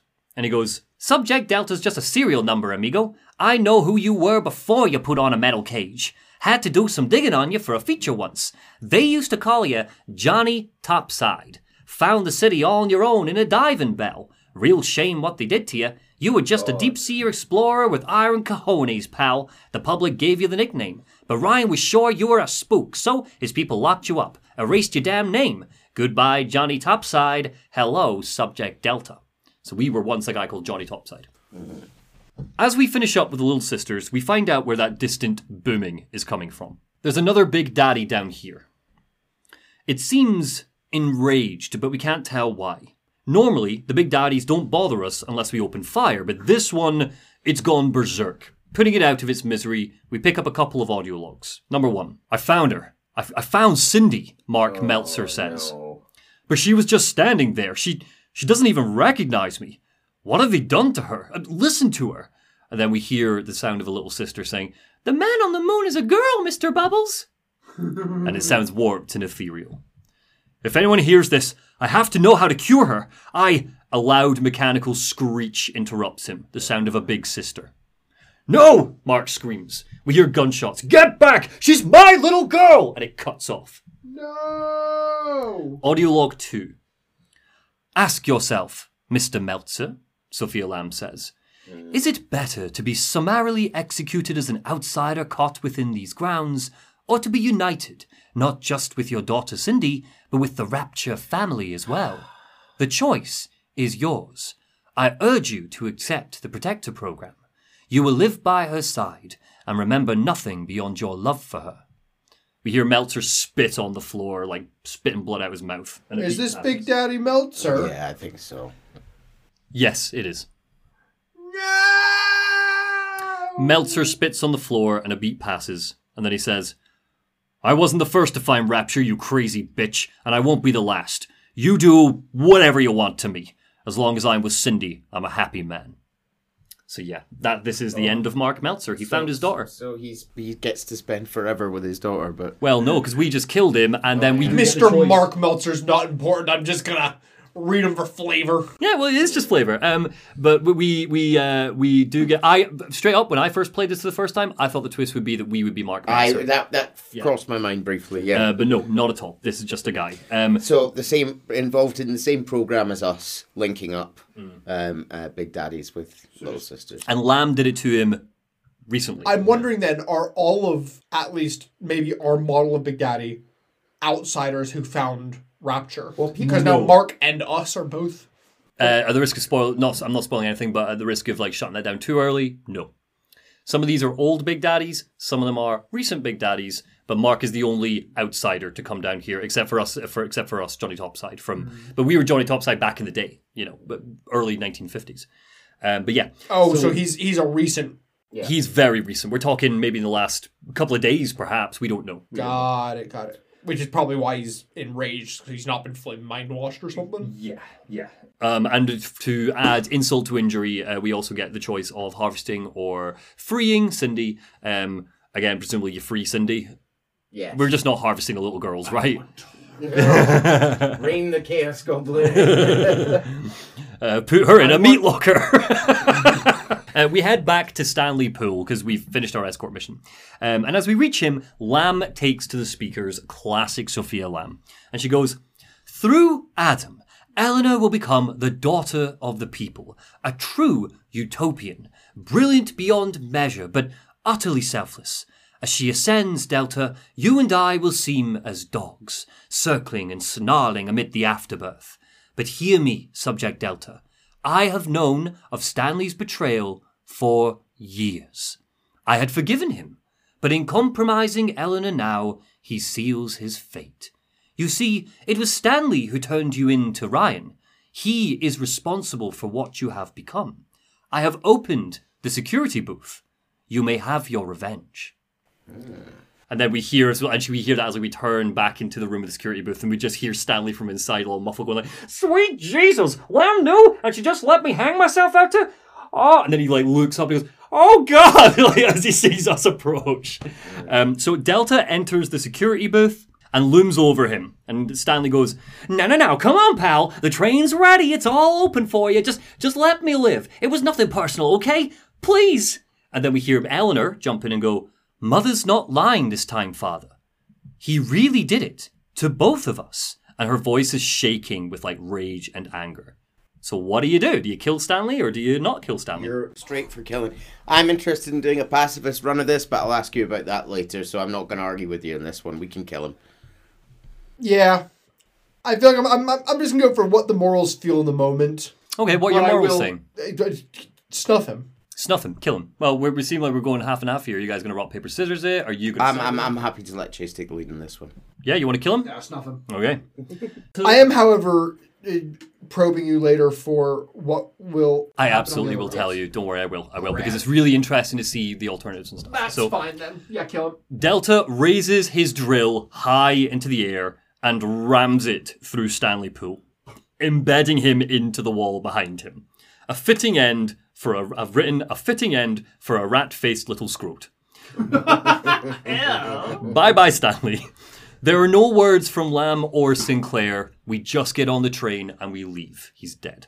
Okay. Nobody was sad. Nobody was sad. Everybody liked that. Part 7 Fontaine Futuristics. Oh. Here we go, baby. This is it, Chief, Sinclair says. End of the line. If I'm right, Eleanor's mama's using Adam to force all of Rapture's minds and memories into the poor girl. Lamb reckons it'll make that child a saint. So, uh, just to be clear, so because we should kind of be on the same page as this by now, but I haven't made it explicit, that is exactly what Sophia Lamb's doing. She's taking all the little sisters and stuff, they're going out to Rapture, they're taking all the Adam from all the brilliant people and all, just everybody who ever lived in Rapture, and they're bringing it back. And her plan basically is to like plug that into Eleanor to make her the, the ultra being, basically. This uh, this vague nonsense seems like it's definitely going to work fine if it get if it pulls off. This uh, yeah. And bear in mind, Sophia has raised Eleanor with ethical psychiatry in mind. She has raised her on a diet of collectivism, selflessness, all these things her entire life. So the idea is take somebody who knows nothing but selflessness and make her a genius. And you've got a utopian. That's her plan. Fontaine Futuristics is barren, locked down. Of course it is, because Andrew Ryan bought it and stripped it for parts and moved on. Security bots absently while away the corridors, but much of it is covered in tape. Wooden boxes are stacked on top of one another, with Fontaine Futuristics and Ryan Industries marked on them. Some of the boxes say seized. After Andrew Ryan took over Fontaine Futuristics, he hired this guy, Gil Alexander, to lead the Big Daddy program. Suchong was never able to get the bonding process right under Fontaine or Ryan. Remember, he worked for Fontaine, then Ryan got futuristic, so he moved over. Um, but basically, Ryan was like, this doesn't work. Gil has been in charge of this place ever since, beyond Suchong's death, into beyond Ryan's death. He's been here the entire time. Gil thought he knew better. He thought he could figure out the bonding process. And we hear him say, quote, Dr. Suchong's death was a nasty blow to the Protector program, but I'm gradually settling into the role, picking up the slack that his carelessness left behind. We are gaining steam again, but I'm not satisfied. Yes, the Big Daddy defends the girl, but he is programmed only for the fight. When no aggressor is present, he regards his little sister as he might a common houseplant. We need something more, something stronger. Gil Alexander was the one who created Subject Delta. I'm I'm curious. Hmm. It's not like the big daddies weren't working as they were before. Do you know what I mean? Why why do you need them to like? You don't need like a loving bond for hmm. for what the big daddies are used for so far. They are just there to be big, you know, big machines. Hmm. Why are you arsed with this? And now also, this seems to call into question the timeline of Eleanor and Subject Delta being some of the original sisters and daddies. Well, they're G- very important because I did not mention this there, and I should have. Sorry, Gil Alexander has always been involved in this program. Just Suchong used to lead it, but he's always been involved. And then Suchong died or whatever, and Ryan made him the head honcho. He's I suppose the better thing is seemingly based on everything. Hmm. The bond was only successful with us and Eleanor, seemingly. but seemingly then we would have been at the very beginning, so they had succeeded. So I I, see, like, I see, get- I see what you're asking. So was Delta already a standard issue Big Daddy from early, and then was put through this program at a later date with Eleanor, because Eleanor's you know relatively recent in the history Yes. of Rapture, Something. It, it whereas we is- are we are an OG. We are the OG. That's what Tenenbaum told us. We are the first ever Big Daddy. Oh, are we? Yes. I thought the first big daddies were Not the maintenance big daddies. So ignore the maintenance workers. Ignore that concept. We are the first ever like genetically fused into the suit big daddies. Got it. Got it. Got it. Got it. Got it. Got it. So, but Gil, all you need to know is Gil Alexander made us basically. Uh, we are the first ever He's big the daddy. daddy, daddy. Daddy, daddy. So The big daddy. The granddaddy. it was also him who oversaw that first bonding bonding process between us and Eleanor, alongside Tenenbaum and Suchong. He was the third guy. The scientist lost to history, basically, um, but th- he worked for them in a sense. Um, Is there a reason why he was lost to history outside of wasn't created for the first game? no, just not great for the first. I wish they would have come up with a reason for that, just to like even just to explain why. Yeah, honestly, mentioned. like it'd be fun if maybe like I don't know, Suchong just like erase, right, wiped his names off of all the papers or something. It would be fun if he did yeah. that. But uh, but no. Uh, also, it was him who, while working for Sophia Lamb, took the little sisters who had grown up, grafted them into suits, and turned them into big sisters. so is, is he still alive? Yeah, Gil Alexander is a man of many masters. He worked for Fontaine, Ryan, and now Sophia Lamb. He's worked for all three. But he's currently in Fontaine Futuristics. he's in fo- So he's presumably yeah. solely doing it for for for the sort of scientific progress alone. It's not tied for, to him for to a to a political ideology or philosophy. well. which feels very Tenenbaum and Suchong. So very quickly then, audiolog to explain the big sister concept because they have kind of come out of nowhere. He says, as the little sisters reach adolescence, they become aggressive, feral. Our big daddies are falling left and right. The Alpha series will be discontinued. Alpha series, Alpha Big Daddies. That's Fontaine's Big Daddies, Alphas. Okay, Is that us? we are Delta is part of the Alpha series. this is why it gets so, we convoluted. are. So, but so we are one of the ones that's being discontinued. Uh, yes, yes, we are. Sorry, Okay, yes, cool, yes, cool, cool, cool. yeah. We're just not Alpha. We're Delta, but it doesn't matter. Um, Sure. The mad woman Tenenbaum bit the company hand, turning some of the bonded sisters human again. Others were lost to splicers. The trauma proved too much for the protectors, the, the big daddies. Today, I saw one kneeling near a gatherer's garden and crying. Perhaps perhaps the elder sisters could be trained up to replace them, but we'll run out of Rapture supply soon. Then we will need to turn our attention to the surface. So this he is the reason him and Lamb are the reason why they're taking little girls from the surface, bringing them down here. Jack cured all the little sisters, but like he didn't manage to get them all out of Rapture. Some of them are still hiding in vents. You know, you mm. didn't get all of them. Basically, the ones that the, the ones that were left behind were snapped up by this law and turned into big sisters. Mm. And the big thing about big sisters is they don't bond. They don't. They're just machines to kill. That's all they are. They don't bond. They don't die from being separated. He is Sophia Lamb's chief scientist now. Yes, I knew. I knew this one would have questions because it is so convoluted. The one other question I had was I was under the impression that a little sister who stayed a little sister, like hmm. wasn't reverted, couldn't grow up. The cured ones can, and this is he says it's the cured ones, but they still run off into vents or whatever. But so so, so they get cured and then they become feral? They get This is a rough pipeline. You're going human to little sister to cured to big sister. yeah. They, they like they, they they mess them up again to turn them into big sister. Well, it's, it's mainly the part of why are they becoming feral? uh, for video game reasons. Like that's that, that, that's the main reason where I'm currently confused. Because if he's using the ones who are already down here, cured or no, like where's the fer- where's the ferality coming in? Uh, I don't know. The, Children left alone. And yeah, they're just left, left in pipes eating rats and just uh, you know they're just crazy. Um, so anyway, so uh, he's now Lamb's Sophia Lamb's chief scientist.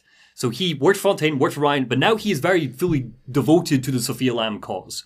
Sure. But something seems to have changed about him. The front door to Fontaine Futuristics is locked off, with just an automated message by Gil Alexander to explain why. October 9th, 1967, he says. My name is Gilbert Alexander, and by the time you hear this, I will be clinically insane. Once we hack the console, we enter the atrium of Fontaine Futuristics, and inside is something odd. A security bot floats about, zapping splicers who've somehow managed to get in and ranting at them. He's stealing office supplies, the bot shouts. Company Adam from the company stock. And then one of the splicers goes, I'm sorry, Mr. A. And the, the robot goes, Mr. A, I am your employer boy. What is my name? And the splicer cowers and he goes, Alex! Alex the Great! And the security pod goes, Oh, now it remembers. Too late, my friend, too late. And then it guns him down with a machine gun bolted to the bottom. And he goes, Dismissed, fired, terminated. And then we catch the bot's attention. Oh my god, it has a face. It has a face on a little screen.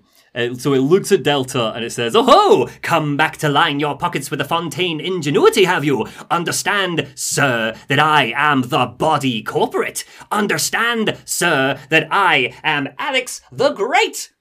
A company is an organism. I can piss you right back out into the ocean with just a little squeeze. And then it like scans us and it goes, Hmm, Delta, eh? You're one of our old protectors. The first protector. Oh, you're a fine product, Delta. A fine product. Built to last. And then he flies away. Presumably just not seeing us as any kind of threat. Uh, he's just like, oh, you're, you're part of Fontaine's. Still forever confused as to why they started with Delta, but sure. Mm, mm-hmm, mm-hmm. Yeah. That's four, isn't it, Delta? Just call us Alpha. It's going to get uh, even more confusing later. Um, Why? yeah, you'll see. So, uh, so he flies away. You're Like we're not a threat. We're part of the company project. Um, I would argue. I'm just going to plant the seed now. That Alex the Great, Gil Alexander, Alex the Great, embodies uh, capitalist collectivism. How you lose your identity to the company you work for. Um, but I'm going to plant that seed now. We're going to keep moving on. So Sinclair calls us up. What's that? It's how to succeed business. Oh, is it the company way? Yeah, the company we from How to Succeed in Business. Um, so uh, Sinclair calls us up he's watched, he's seen the whole thing. He overheard on the comms or whatever, and he goes, "Alex the Great." Sinclair says, "Oh hell, that's got to be let what's left of Gil Alexander." A TV flickers into life, and another recording from the original Gil Alexander before he went clinically insane plays, and it says. By the time you hear this, I will have exposed myself to a massive dose of substance Adam. I will likely have armed the facility's defense en masse. You, whoever you are, must penetrate them and kill me, please. So we keep heading through and use a voice recording of the original Gil Alexander to get into his office. So we need to get in and we get a little voice recording of him. Um, but whenever we try to use it, Alex the Great interrupts by singing the Fontaine Futuristics jingle over the speakers. like he shows up and it's like, this Frank Fontaine! And like you're trying to like play the thing and he keeps popping up going like, oh Delta, you think I won't let you in? Oh, that's crazy, it's great. Um, and he goes, my likeness is company property, Delta. Don't make me strip you for parts, Milano. I know what you're up to. You're after my job, aren't you? Ha! With your background, do you know what class of person we chose for the Alpha series? Criminals! Criminals, Delta! You'll be laughed out of the boardroom! he's obviously uh he's obviously like a ridiculous uh um almost like parody of this kind of collective capitalism and he's obviously a terrible person but your voice and some of these lines have made him far too lovable you know? joking? Well, no, yeah, yeah, well, yeah, you're, yeah, you're you're you're telling of it you've done this like very lovable cartoon voice you know? It's very much how he is, and I think that the you saying that he's lovable. Oh, I- he I is don't think he's lovable, I he just is think- so funny, and I like I'm I'm playing up even more. But like I really want to highlight that the, the game is going out of his way to unnerve you by the concept of like this thing. But he is so funny in the way that it's like he's annoying, but in like a it's like oh this thing away, like this thing again. He so feels yeah. like the God. I cannot for the life of me remember his name, but the artist guy of this. He this level is the Sander Cohen level. Yeah. yeah, yeah. It absolutely is the Sander. He's very Sander Cohen and like the charisma. It's very fun. But yes, so so anyway, so but, but importantly, I know I was like kind of screeching all that stuff, but important. It's interesting because he gives he told us something interesting there, which was, do you know what class of person we chose for the Alpha series? Criminals. Now, uh, bear in mind, Johnny Topside not a criminal, but he presumably was locked up by Andrew Ryan because he thought he was a spook. What I'm wondering is is is would s- an outsider be considered a criminal under Rapture law? Bas- Basically, anybody Andrew Ryan thought was a criminal. Yeah. So that could be protesters, it could be unionists. Like I kind of I, I kind of glazed over that because I feel I feel like it was meant to be uh, like a red herring of like oh he did something wrong, but No, no, that is fact. being here could be what he did wrong. As we explore Fontaine Futuristics, we learn more about what exactly Gil Alexander has done for Sophia. So, before he became Alex the Great, he was working for Sophia Lamb. In an audio log, he documents experimenting on Eleanor, and he says, Our hope was to bond a little sister to a single protector, so she had to be expendable in case of error. As we were fabricating up a father bond, we couldn't really afford to have the girl's parents asking around. So, Fontaine's orphanages provided, and the procedure was an unprecedented success. If I'd only known whose child it was. Eleanor, I'm so sorry. So, Gil didn't realize Eleanor was Sophia's kid. He just, oh yeah, you'll do. Took her out of the orphanage and plopped her here after, um, what's his face, Stanley Poole kidnapped her off the streets and shoved her into an orphanage. So, yeah. And here he talks about the Big Daddy program, where he says, Anyone in the plasmid business ultimately requires the use of human test subjects. It's our dirty little secret, and to be frank, Rapture doesn't really want to know, provided the end product is sound. Volunteers were scarce, even as the economy buckled. A man named Sinclair approached us with a seemingly limitless supply. He rented them to us, bound and sedated, no questions asked. So the criminals came from Sinclair. just the worst people Where was Sinclair getting criminals? so much for sinclair being the best of a bad bunch Well, yes, and also, yeah, where was Sinclair getting criminals? Good question, and I have an answer later. Alex the Great reveals some of Gil Alexander's seedier secrets to us. Because Delta was the first successful Big Daddy, he underwent the most tests and became a dancing monkey for Rapturians. They would come by Fontaine Futuristics and watch as plasmid after plasmid was tested on a the- theatrical stage. Um, and we, we do this. So uh, Alex the Great pulls us in and he goes, We ironed out kink after kink of our domestic plasmid line on you right here, my boy. The Rapture consumer is indebted to you. We experience all of this when Alex the Great leads a show where we have to battle some splicers on stage, and he works his way through the audience where corpses sit, um, and they're all like motionless, they're dead. And he's there's one part where he's like, "Can I have a volunteer from the audience? You sir!" And he like moves over to to a corpse and he shocks it with electricity, and it doesn't move. And he's like, "No, he's gone positively rigid." Like, So he's having a great time. so so we we are we were the main source of test of product testing for all plasmids We're in, the R&D in- department. yeah well we were the yeah we were the guinea pig Yes. It's why he's so excited that we're back. He's like, we can get back to and work. this, and this is presumably why we're the only big, da- big daddy that can use plasmids right Uh, actually, that's a really good way of explaining it that the game never does. I like that. I like that a lot. Yeah. Good job. Get on the dev team. Um, so yeah, we also learned that Sophia Lamb was in Rapture's prison. So it did have a prison called Persephone. This is where they got the criminals. Persephone. which was supposedly run by Sinclair, Maybe. Oh, assumedly. come on man so two two greek names can't be a mistake So during the events of she was there during the events of Bioshock One. So while Jack's running around, this is why like where's Sophia Lamb? She's literally in Persephone during the events of Bioshock One. And when she broke out, she was fascinated by what she'd learned. The program of compulsion bred into Jack, the would you kindly brainwashing, it opened her eyes and her mind. Because she learned all about this when she broke out. Um, and she, That's another reason why she'd be uh, uh, doubly suspicious of the kind of religious activity, despite it might have been her, her secularism that made her suspicious, but also she knows for a fact that this ain't a savior. This is a mind controlled rando. Yes, Well, she random, she but- knows all about the brainwashing. Yeah. She learns about the science behind it. She uncovers the papers by Suchong. She does all that.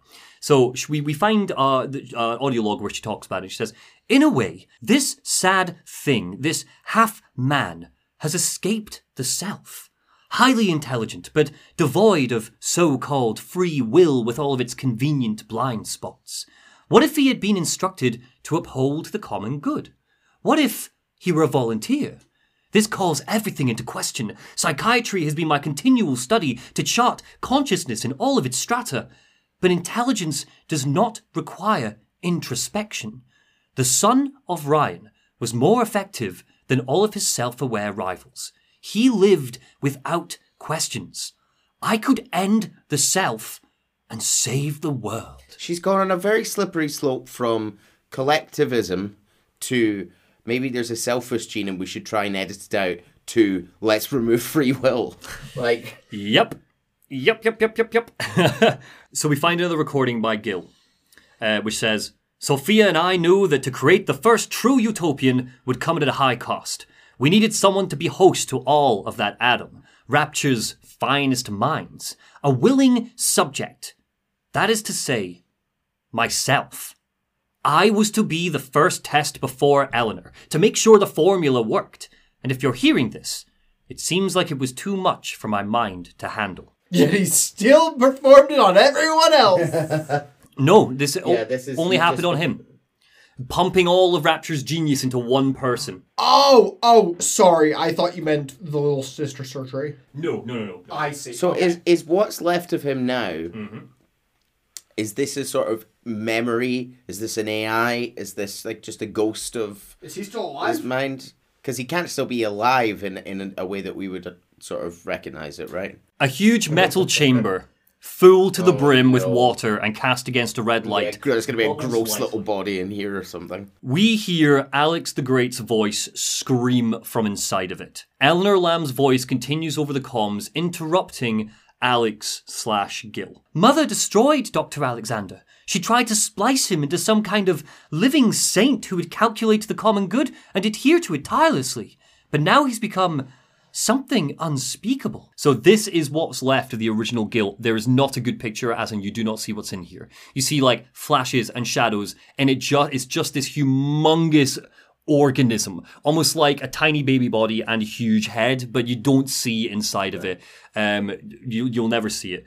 Um, but yeah, so that's what that's what Eleanor says. Mother destroyed Dr. Alexander. He suggested he go ahead and try this test himself. This is what happened to him. He went insane, and as a result, he's now controlling. He's like you know projecting himself into the Alex the Great robot that's flying about. It's just a terrible, like, terrible lack of foresight as well to be like, let's, I'm going to approve, regardless if he volunteered or not, I'm going to approve testing this very probably, uh, you know, gonna break his mind procedure on our one really good scientist. like that seems like uh, short-term thinking right there. Gil's recording continues, the original Gil. The button in front of you will administer a massive jolt of electricity to the tank, more than enough to kill me. Whatever I may say to dissuade you, do not listen. The man whose voice you hear now is long gone. Please, I ask you to grant me peace. Goodbye, my friend, and thank you. Alex the Great cuts in, his voice cracking and shaking. You don't have to kill me, Delta. I'm I'm sorry, okay? Please, please, I w- I'll go outside. I will live outside. So, last choice, what do you do? Do you kill Alex or do you not? Well, here's the thing. Yeah, this is the most complicated one. I, I, right. I don't know how complicated it is because the voice we're hearing mm. is the voice of Gil Alexander, mm-hmm. who is saying, "I am not here anymore.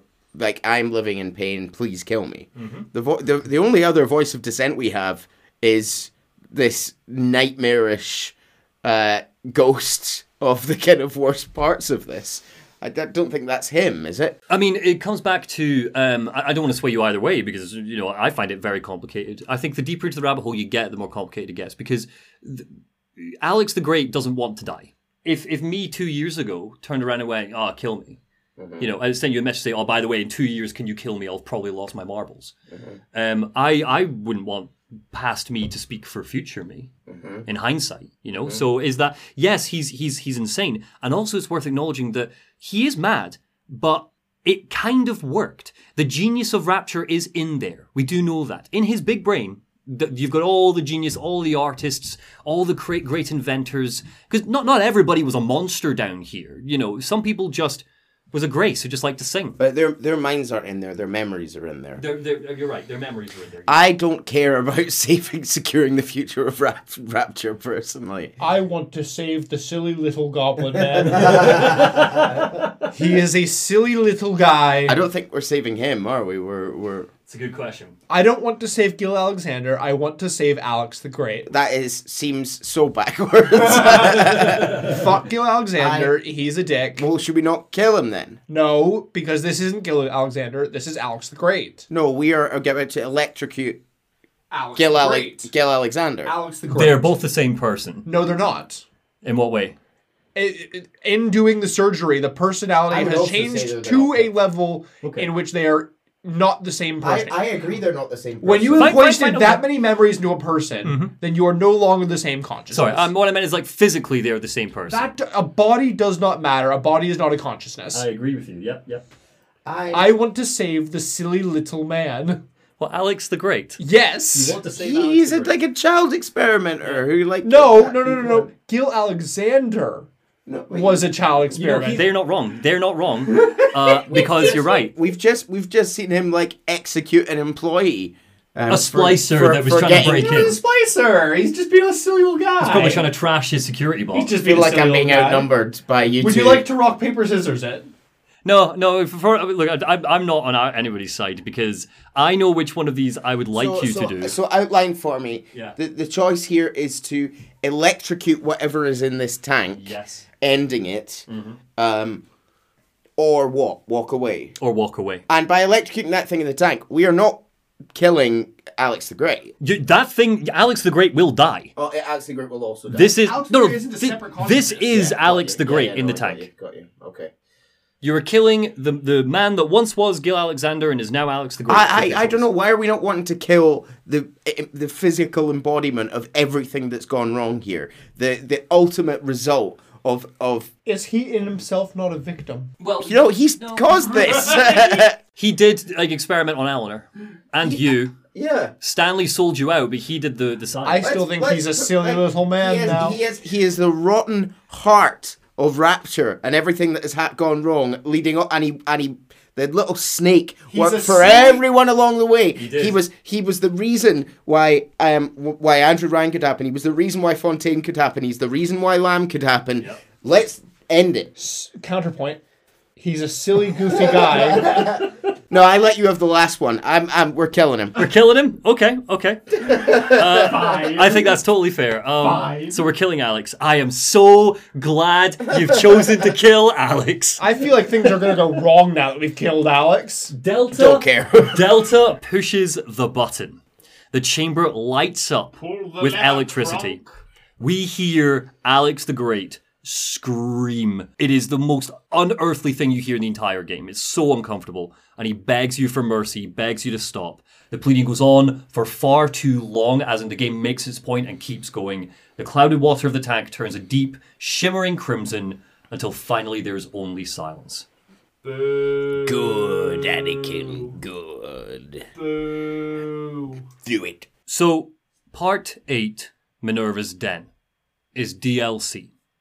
Oh. I'm going to put a pause on the main story, even though we're ramping up for the end, and I'm going to take you over to Minerva's Den, which is a side story that has nothing to do with Delta, or Sophia, or Eleanor.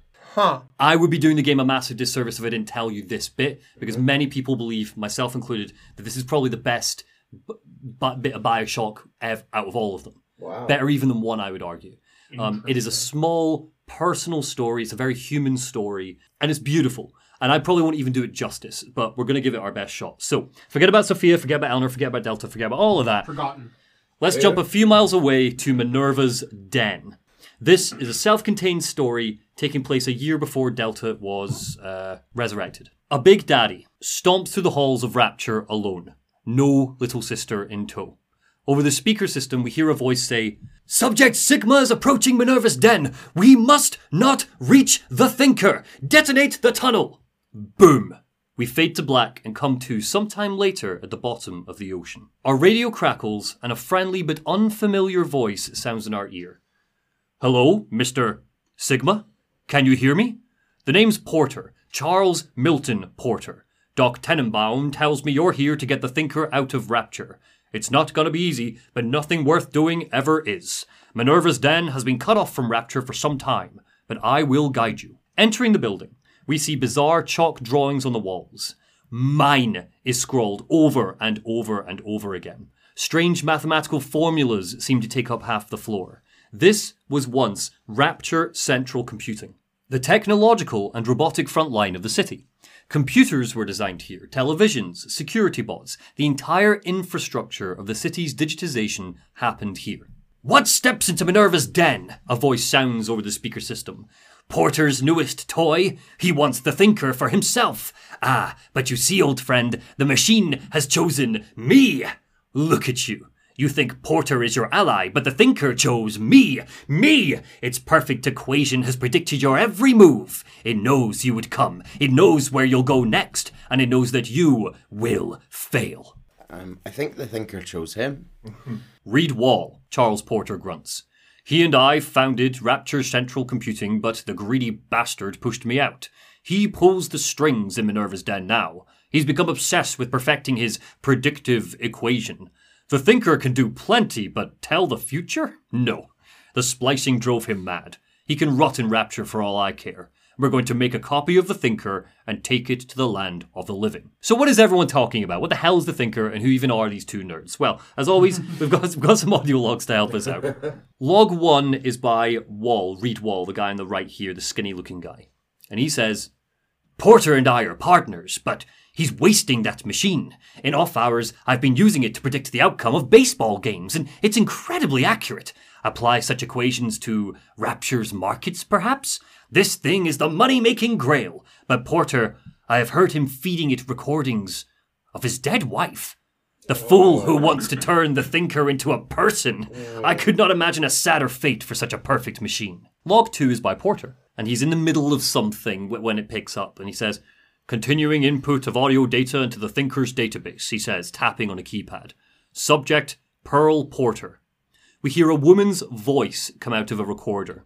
There's static and then a cheerful laugh. So he's like feeding it this this audio this recording that he's got. I don't know what to say, Milton. Uh and then she laughs and she goes, This is Mrs. Pearl Porter speaking. And then we hear Porter laughing in the background. He goes, That's the way. And she goes, I'm recording this message with my brilliant husband, whom I love very much. And um and I'm so looking forward to seeing London. And Porter chuckles and he goes, See, that wasn't so hard now, was it? Won't you be glad we have these to listen to when we're old and grey? Audiolog 3 is by Reed Wahl again. Porter thinks his talking computer is harmless fun. It talks like a man. This is a simple toy. no, I have heard that Ryan is becoming paranoid about this Fontaine character. If Porter were perhaps implicated as a criminal, I would have the thinker to myself, as it was meant to be. Keep tinkering, Porter. Your time will come. Reed obviously started thinking, you know, oh, like I want, I want to get the thinker to myself. Ryan's kind of arresting anybody who looks like they're associated with Fontaine. Maybe I can sell them out, perhaps. Uh, our journey to unlock doors and turn on generators brings Sigma, the Big Daddy, to Porter's office, where we see a picture of him and his wife Pearl in London. They look happy. Near them, we find a couple of letters written to him by Alan Turing and Winston Churchill, which is very silly, but yeah. It seems that before coming to Rapture, Porter was working for the UK government, helping with the war effort and cracking ciphers. The letter from Winston Churchill is one of sympathy. Pearl was killed in the Blitz. More logs document Wahl's obsession with this supercomputer, the Thinker, and its money making potential. It's implied that Wahl fed the Thinker voice recognition software so that he could trick Andrew Ryan into thinking Porter was allying himself with Frank Fontaine. In his paranoia, Ryan stormed down to Minerva's den one day and confronted Porter directly. Rapture is at war, Porter, Ryan says and you have cast your lot with the enemy. Your concerned associates provided me with a recording of your own voice swearing loyalty to Fontaine and his gangsters. Evidence of treason. My men are already on their way. The Thinker no longer needs you. Take pride in that. Mr. Wahl is qualified to ensure that it is used in the city's best interests. Eventually, a man's dream exceeds him, and his work becomes his legacy. For you, Charles, that hour has come. And when we enter Wahl's chambers, we see his madness on full display. Ooh, God. Yeah. Oh. So we've entered a room here um, with a sort of transparent clock window looking out into the ocean beyond.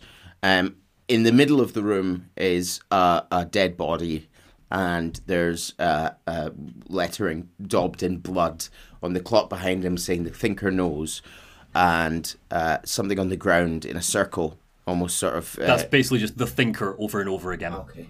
And is this is this is this someone we're supposed to know? No, the dead body's just a splicer or something. Uh, Reed Wahl killed them and he stuck them here. Um, but yeah, this is Reed Wahl's office. Sensing that we've broken into his office, Reed Wahl contacts us and he says, I read to you now from the machine's predictions. Sigma enters Minerva's den, encounters hostility. Sigma enters Wahl's chambers. See, do you see? The thinker has chosen me. It does not care what I once did. It's in this office that we find more recordings of Porter interacting with the thinker back in the day. And again, he's in the middle of something. And he says, Continuing input of audio data into the thinker's database. Subject, Pearl Porter. Another recording of Pearl plays as it's uploaded into the computer. Dear Milton, I'm recording this on the sixth straight day since you were home last. I know your work is important to the war effort, but you're not even allowed to tell me what you're working on, and that's so frustrating. London is a beautiful city, but it isn't home. I I hope I'll see you soon, Milton. I and then in the background of the recording we hear explosions. They get closer until eventually the audio log is cut short. Porter's voice breaks as he says, Ending ending input. As we near the thinker's core, preparing to upload it to a digital card, Wahl appears and bawls at us. So again, our plan is get the thinker, get the software, and get it get it to the surface. Are we doing that on like Porter's instruction or what? Yeah, yeah. So, uh, so I should point out because we've not really covered gameplay. This is very open. I've just kind of, I'm just kind of reading the audio logs, and anytime someone pops up, this whole facility is open. It's very Metroidvania in its design. You unlock new plasmids and stuff. You unlock doors. The entire time, Reese yelling at you. Porter is popping up and going like, "Oh, hey, uh, come through here," and there might be like a key for you to get, and you go, "Oh, great, thanks, Porter." Porter's helping you the whole time. Both Porter and Reed are alive. Yes, And yeah. seemingly Porter sent us in. Yes, yeah. Porter's Porter's here to help us get the thinker. Cool. Presumably because he's fed the thinker a bunch of pearl stuff. He also says, "Let's get it back to the land of the living." So you That's know, the land of the living. Yeah. Unless he's meaning let's get Pearl back to the land of the living. Uh, so we get there and, effe- and we, we see Wahl. Wahl appears. Why ally Behind glass, of course. Yeah, although again that glass is about to open, um, and he's he's all spliced up and half his face is bloody missing. He's got like uh, almost like he's tried to cybernetically enhance himself a little bit. It's yeah, it's, it's crazy. And he goes, "Why ally yourself with Porter Sigma? A man sent to Persephone does not deserve your trust." Well, I've tried to keep you from the machine, and you did not listen. Well, the equation ends here. He comes at us gun in hand, but he's no match for the strength of a Big Daddy. We knock him to the ground and kill him. But it seems like he engineered some kind of self destruct. And that is when Brigid Tenenbaum rings in our ear. And she oh. says, Herr Sigma, it is Dr. Tenenbaum. With the computer disabled, Minerva's den is falling to pieces. You must bring the thinker back to full power.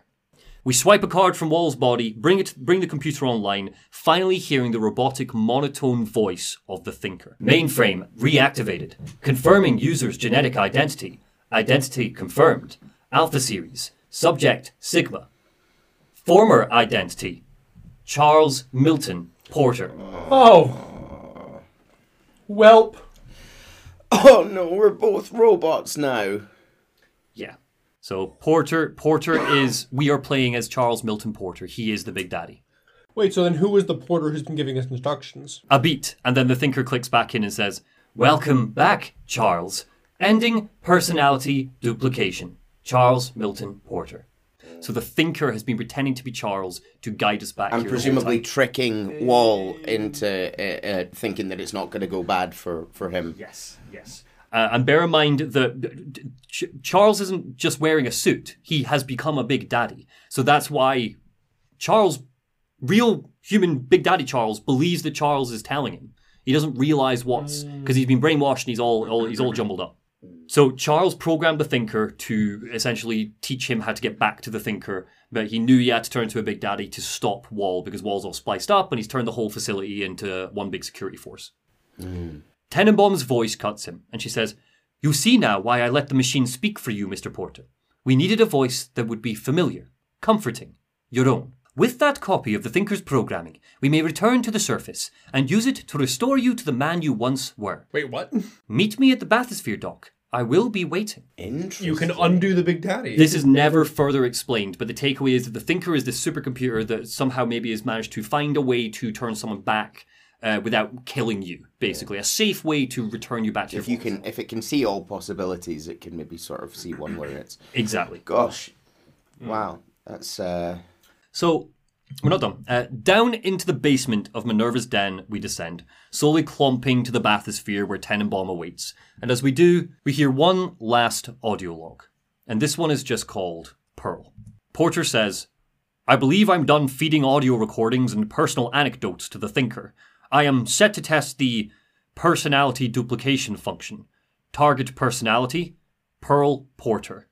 Thinker, are you ready? Yes, Milton, responds the thinker. He clears his throat, takes a moment, and says, Starting test. Hello, Pearl. Hello, Milton. Pearl's voice sounds out of the thinker's speakers. How. how have you been? Just wonderful, Milton. I've missed you, though. It's been so long. A beat, and then he says, Pearl, I. No, no, th- this, this isn't right. It isn't. It's not her. Thinker, stop the test. But what's the matter, Milton? Thinker responds in Pearl's voice. Don't you still love me? Porter stifles a sob, reconciles himself, and says, oh, God, oh, God, I said, I said end function, Thinker, now. There's the sound of the Thinker powering down. It's over, Porter whispers. As Charles Milton Porter heads towards the bathysphere, Tenenbaum's voice keeps him company. The Thinker never gave up on you, Mr. Porter. It could not leave you behind. Soon you, I, and the Thinker will return to the surface, and your machine will help me change you back. Soon you will no longer be Sigma. You will once again be Charles. Together, they ascend. And we hear Porter's words a few years later. oh, In theory, is this or not in theory? Um, it, when chronologically is this taking place? Is this like a year before. A year before Bioshock 2, before uh, uh, what we're doing right now. how many times has Tenenbaum come up and down and up and down and up and down? This is her escaping. Oh, for the first time. She went up, came back like very, very quickly after. Mm, okay. Yeah, this is her. So she came up, fixed Charles, and like was like, "Cool, bye." she came up, fixed Charles, and, and then while she was up there, she learned maybe through the Thinker, maybe the Thinker told her, like, hey, by the way, uh, little sisters are disappearing, you know, because supercomputer in it. Um, but yeah, so together they ascend, and we hear Porter's words a few years later. He stands at his wife's grave, no longer trapped in the Big Daddy suit. Wow. God. I lived through the Blitz, he says, and Rapture, and they took away my mind, my voice, but nothing ever scared me as much as saying goodbye to you. I wanted to save you, bring you back, the only way I knew how. But you wouldn't want that. I know that now. And I think I'm finally ready to let you go your own way. Goodbye, Pearl. I love you more than I've got words for. Oh, And that's Minerva's death. That was amazing. it's it's a really lovely little story. I don't honestly retelling the story doesn't give it um, the gravitas because it's a substantial DLC. It's like two, three, four hours long. Um, because the Metroidvania level design's really. I think you did that. Did that really uh, nice. real justice. I like that a lot. It's it's nice almost to see like in the shit of Rapture. I was gonna say it's just about the closest thing to a happy ending we see a character ever get. Uh, it's also worth me noting I didn't include it in this because I didn't find it relevant because I've told you this before, Chase. But Charles Milton Porter is the character specifically that we learn about who, because he's a black man, people ask him why he hasn't changed his skin color. Oh. He is that the guy who we learned that that is a thing. Like, oh, splicing, Oh. genetic splicing. Why haven't you done this? And he's like, because I. wh- What? Yeah, yeah. So Oh, it's uh. it's like a throwaway line in one of his audio. completely forgot about that. Yeah, you forget just like how gross Rapture was with the splicing stuff. But anyway, um, this is it. Final part. Here we All right. Back to finding out what you killing the best boy did. Your best boy was a lunatic, a That's murderous. Why, that's why he was best boy. Uh, So you keep know- your child experimentation. I don't want any of it over here. Call me controversial. Alex, Alex the Great never experimented on children once.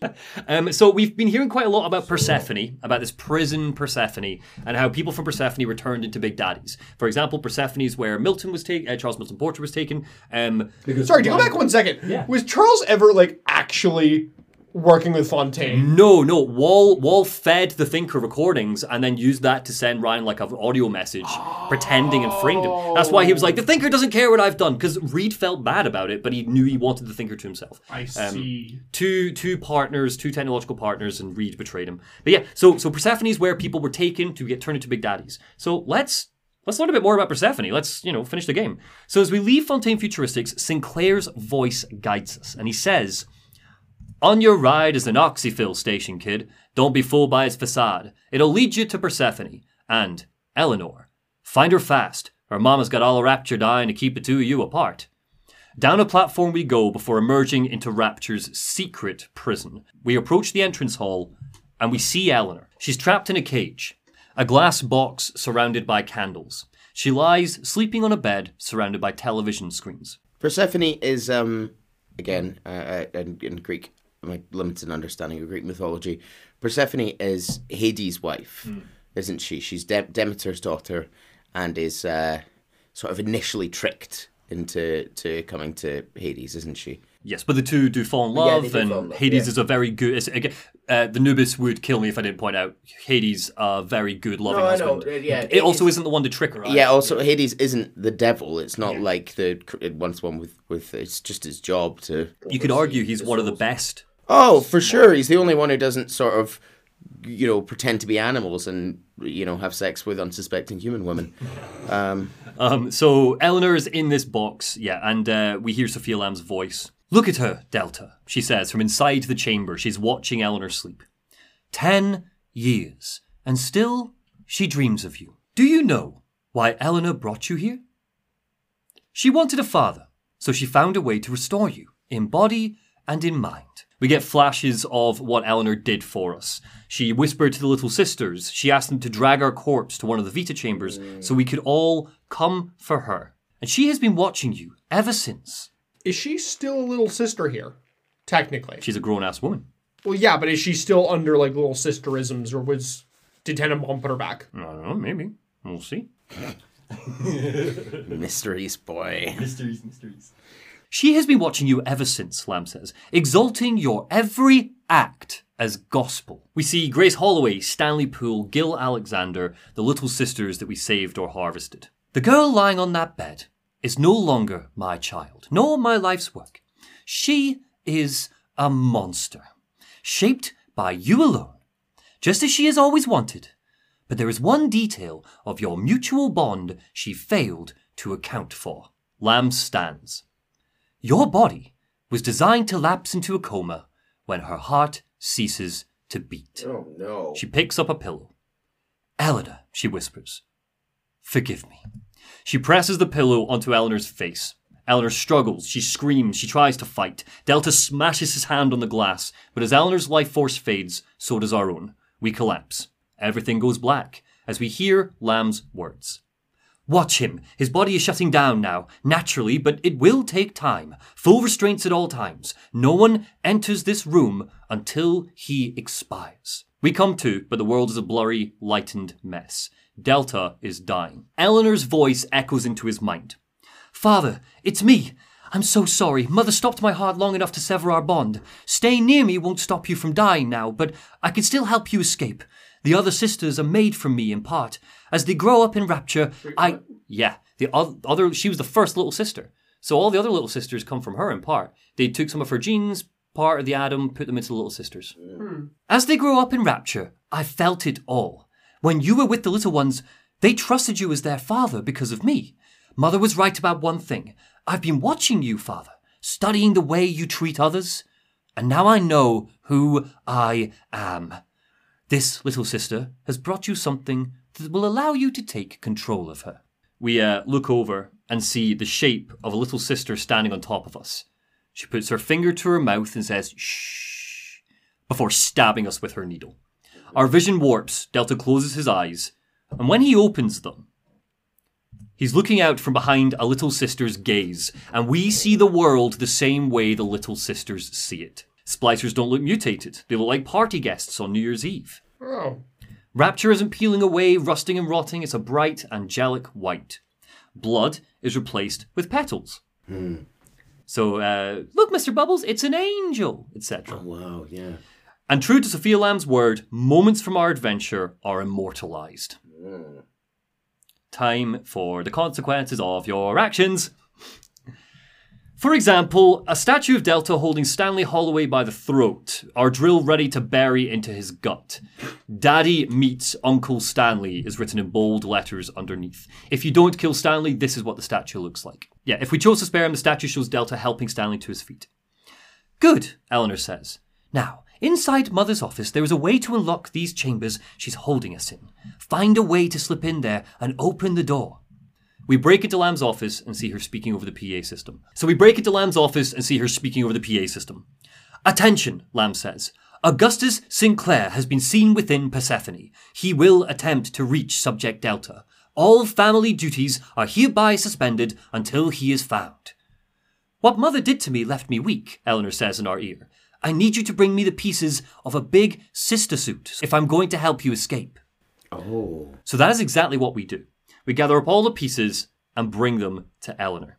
And time to do some consequence stuff and check on myself. So, uh, you killed two people and saved just one. We should have done the old pacifist run. No, because you never would have wanted to save Alex the Great. It wasn't about saving Alex the Great. It was about killing the embodiment of everything that had happened with Rapture over the last 20 years. Happened to pacifist run. Well, uh, you might have convinced me if we hadn't just killed some journalist who was a bit scummy and evil. He was so much more evil. Definitely not. He did it to us personally. so did Alexander. He, he experimented on us for years. So, playing as the little sister, uh, we, we give Eleanor the bits of the big sister suit. And she says, she continues with her monologue, and she says, gonna get in it. I survive, Eleanor says. No matter the cost. Oh, It's not personal, it's the law of nature. dear. That's what you taught me. So, what I'm about to do, and then she puts the helmet on, is perfectly natural. She reaches down and harvests the little sister. Ah, she says, much better. Ready now. Seems like a weird consequence in a playthrough where we've made a decision not to harvest a single little sister. I am going to be very honest with you. Um, I have Seems like bullshit. I no, I have been very reductive in your choices. Um, to be frank, uh, I think she we might cure the little sister here, but you're getting batty Eleanor. To be frank, uh, you're getting selfish Eleanor because of your choices. Out of curiosity, did, Yes. we, did we make the choices you wanted us to make? I hoped you would get batty Eleanor because I think it's much more interesting. Okay, cool. Um, but yeah, for what it's worth, I'll just tell you. Um, if you if you get Goody Eleanor, um, which to be honest, let, let me t- be fair to you. Again, people are going to shout me in the comments because I've reduced five million different variations into Goody and Baddie. Um, but but I the way I decided to weight this was you got three choices, and out of those, do you do you majority kill or majority save? Uh, that's how I've reduced this. You will get to watch cutscenes later. This is my choice as narrator fuck you, fight me. Uh, but for, for what it's worth, if you get Goody Eleanor, what she says is, I have hope. So what I'm about to do is pass that hope on to my sisters. And then she cures the little sister. So to be fair, I'm going to say that she cures the little sister, but she is baddie Eleanor, so it's selfish Eleanor. So we flash back to Delta's body. Uh, I will say that these pictures are all pretty much from Goody Eleanor playthrough, but her light is red the entire time for baddie Eleanor. Uh, so she she enters Delta's room where he's like lying like on the floor, and she goes, "I am the skin of a born survivor, and now I'm ready to fight at your side, father. Mother doesn't stand a chance." Subject Delta, Lamb's voice booms around the prison through a tannoy, despite the fact she's barely whispering. I know you can hear me. You have stolen my life's work, and with it, my only daughter. Again, she wanted to make a selfless utopian, and we have made a selfish creature. Um, either way, Lamb is raging and basically says this sort of monologue because her thought process, and, and I. I've seen some really good justifications for this actually, which make me slightly change my mind on this. But generally, I much prefer the baddie Eleanor reveal because I think it's a good twist in, in the sense of like, ah, every action I've done has fed what this, what my daughter is, what Eleanor is.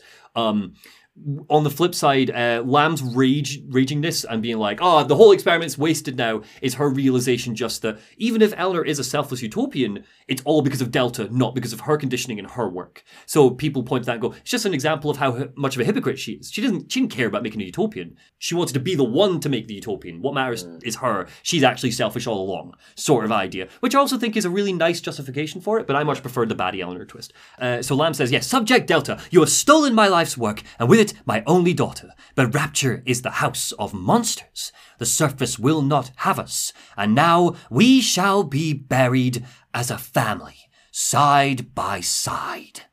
Oh God, Eleanor gasps. She's going to drop Rapture into the trench. It's miles deep. We have to find Sinclair. Persephone has a lifeboat, but he's the owner. He'll have the key.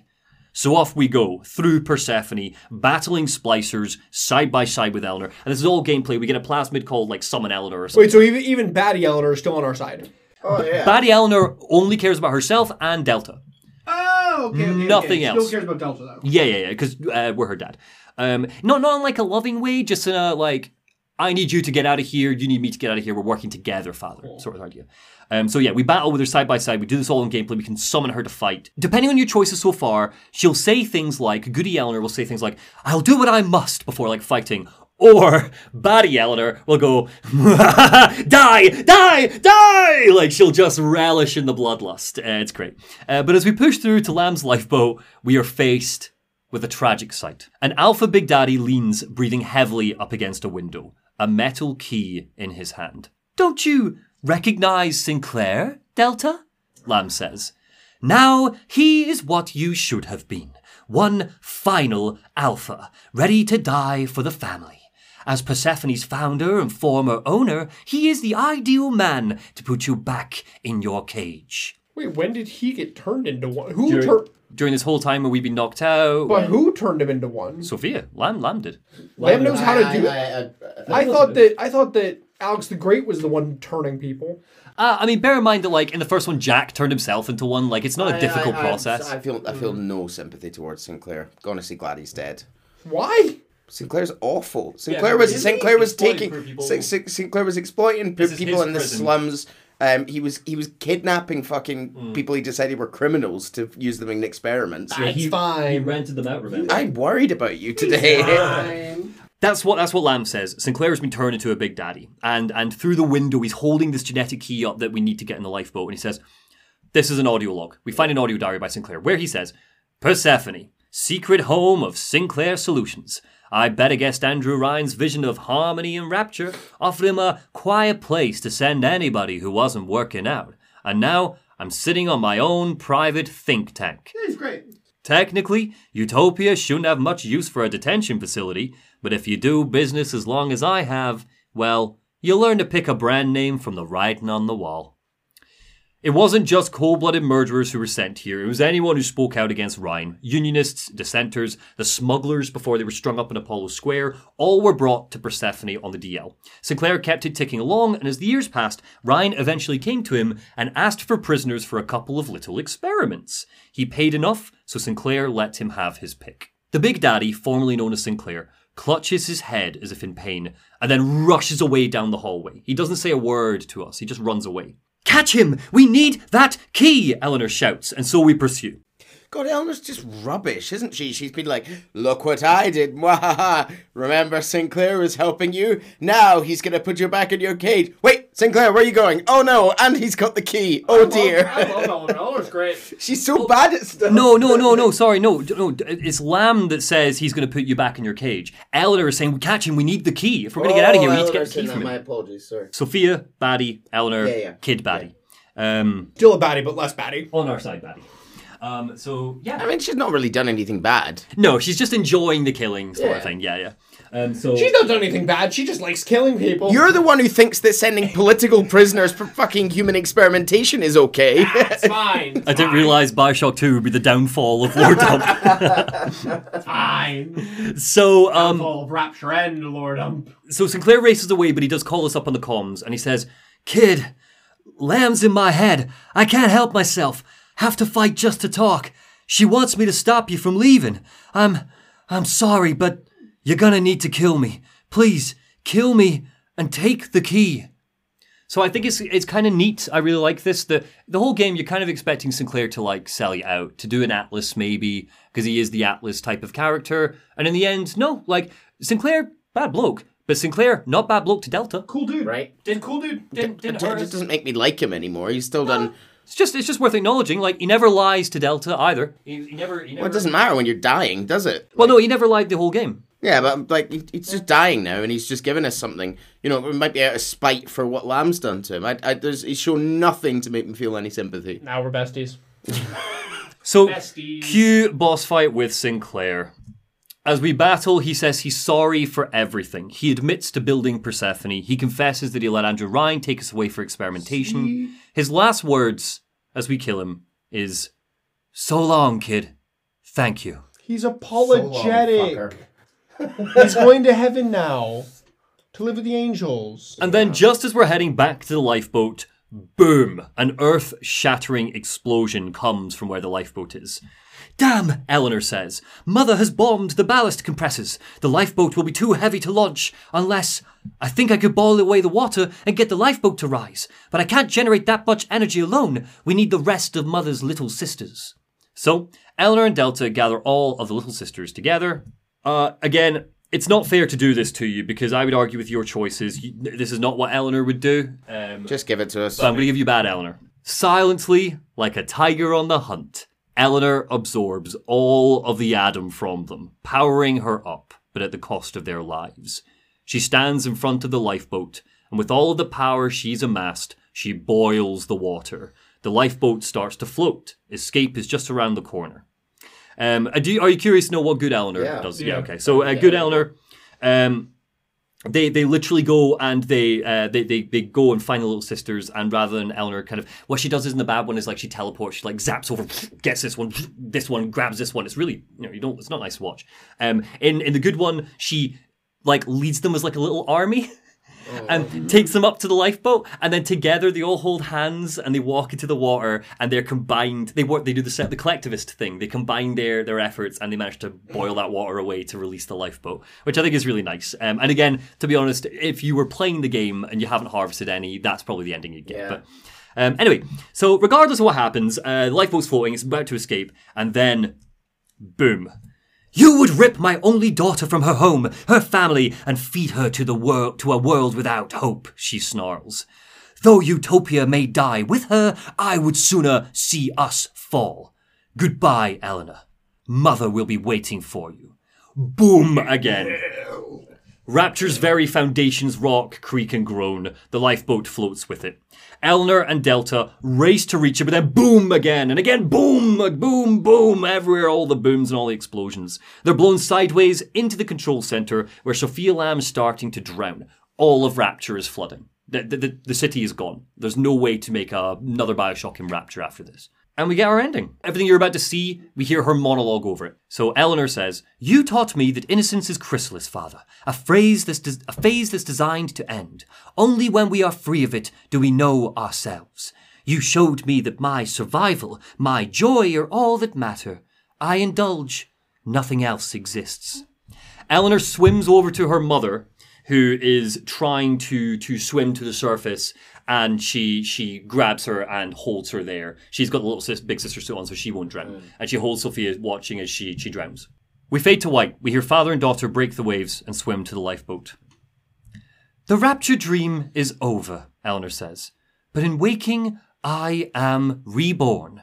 With the bond severed between Delta and Eleanor, his life force starts to fade for good. She looks dope. Uh, this is baddie Eleanor. Yeah, she looks, dark. she looks dope as hell. Uh, You also know that your changes seem to have affected the weather. I will show you the good ending. It's a crisp blue, clear sky in the good ending. Is that the lighthouse? video game. from- Yes, that is uh, the lighthouse. No, it's not. Sorry, um, it's the lifeboat. We're on the lifeboat. Ah, Um, but yeah, so uh, Delta is dying. There's no saving us this time. You may not have wanted me, father, Eleanor says, but you defined me. You chose to survive, no matter the cost, and I will not let your instincts go to waste. She pulls out her needle and absorbs the last of Delta's essence. You will always be with me now, father. Your memories, your drives. A storm swirls over the Atlantic, threat- threatening to wash the world away.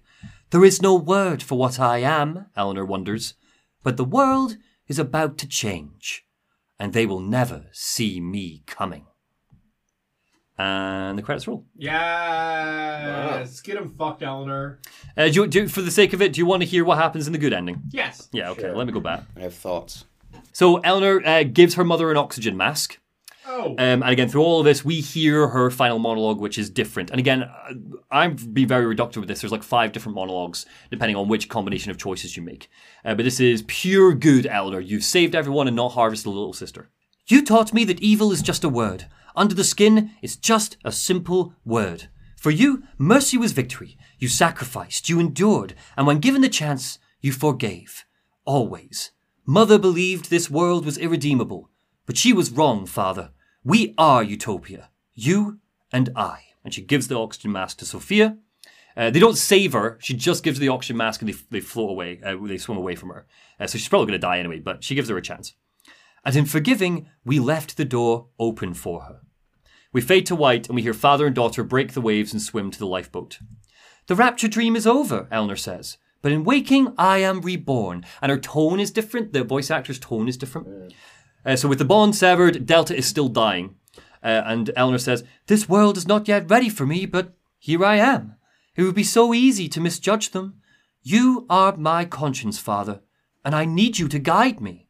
She pulls out her needle, absorbs the last of Delta's en- essence. You will always be with me now, Father. When I need you, you'll be on my shoulder, whispering. Eleanor looks to the little sisters that they saved, the sun shining on their face, slow smiles spreading across them, relief as they bask in the crisp air. And Eleanor says, If Utopia is not a place, but a people, then we must choose carefully, for the world is about to change. And in our story, rapture was just the beginning. And the credits roll. Uh, so that's your good ending. Uh, but yeah, so there you go. You say you have thoughts, Neil. What do you think? Okay, I think parts of this game handles the sort of political nuance of the two, or the philosophical nuance of the two ideals, the opposing ideologies, with all the nuance of a fucking sledgehammer. Um, I mean, think- same I same with objectivism in one. Yeah, I think it's exemplified. The, the slight problem I have with it at the end, maybe you can talk me down from this, but so our our endings, right? Um, Eleanor gives into selfishness, or Eleanor gives into, or Eleanor uh, is convinced to extol the virtues of real collective action, right? Her her mother was wrong in how she saw collectivism, how she implemented it.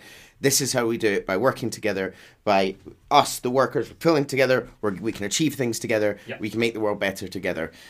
Um, and you you taught me that reflected in your choices But I would say that none of the choices we made represent the values of collectivism. None of those choices. They're just about killing or sparing people. It's not to do with collective action or, you know, anything. It's just or or, or like selflessness or it's just a bit weak. Um, I don't disagree with anything you have just said. I just really like the idea that we make an Oh, yeah. I, I, I, I think that's. I think that's super cool. But it's like, yeah, I can kind of see the, the argument for the other way where it's like, yeah, giving in to killing them is selfish. But again, even then, giving in to kill these objectively bad people Mm-hmm. is not an argument against collectivism or an argument for, um, you know, for Randian politics. It's also very messy with Gil Alexander, which I think is the most interesting one, because Gil wants you, Alex the Great, sorry, Gil wants you to kill Alex. You know, he asks to be killed. And whether or not you think, however you feel about the two opposing philosophies, I don't know if that And should he is also make her and himself. is, we are also bearing in mind in that case killing whether or not we agree it's right to kill him we are ending the embodiment of of you know the, the the failings of both of these philosophies. And and I and and either way it's like oh no you either made the objectivist choice or the collective choice. No that's not those things. Yeah. it's yeah. So those the the, the actual choices themselves i think are pretty weak when it comes to informing the endings. But i do like that we uh, as you say I, I like that we've been unintentionally um, informing who this person's going to be Again, uh, maybe it's just because of my bloodlust, so I like, you know, giving you baddie Eleanor, right? But um, it's also worth noting that I do really like exactly the point you made there of um, Eleanor embodies true collectivism in the good ending, literally by working together with the little sisters to b- raise the lifeboat. You know, they, they literally work together. I like that. I think that's a really beautiful, poignant moment, actually. Um, it's it is messy. It is messy. It's as messy as the ending of Bioshock One, which is also messy. Um, but that's mainly from a gameplay. You got your escort mission. You got your crap boss fight way. Um, you know, Frank Fontaine getting killed by the little sisters is poetic justice in Bioshock One. This is, yeah, its political philosophy is a mess. Is it at all intentional that Eleanor looks like the female pro tag of Infinite? Uh, Elizabeth. Yeah. Um, it was definitely not intentional. Um, but again, we are seeing interesting parallels, I believe. Actually, no, it, it's definitely not intentional. I can tell that for a fact because Elizabeth did not always look like Elizabeth. Elizabeth, at one point during very early development, looked like a middle-aged conservative woman with graying hair. Um, they did not make her a young girl like like Eleanor is, who I think is meant to be like you know. Until after this game came out. No, by this point they had decided what their Elizabeth was. Here's my final thoughts. Yes. uh, on on Bioshock Two is it abs- it absolutely feels like it was made by a different studio, Uh-huh.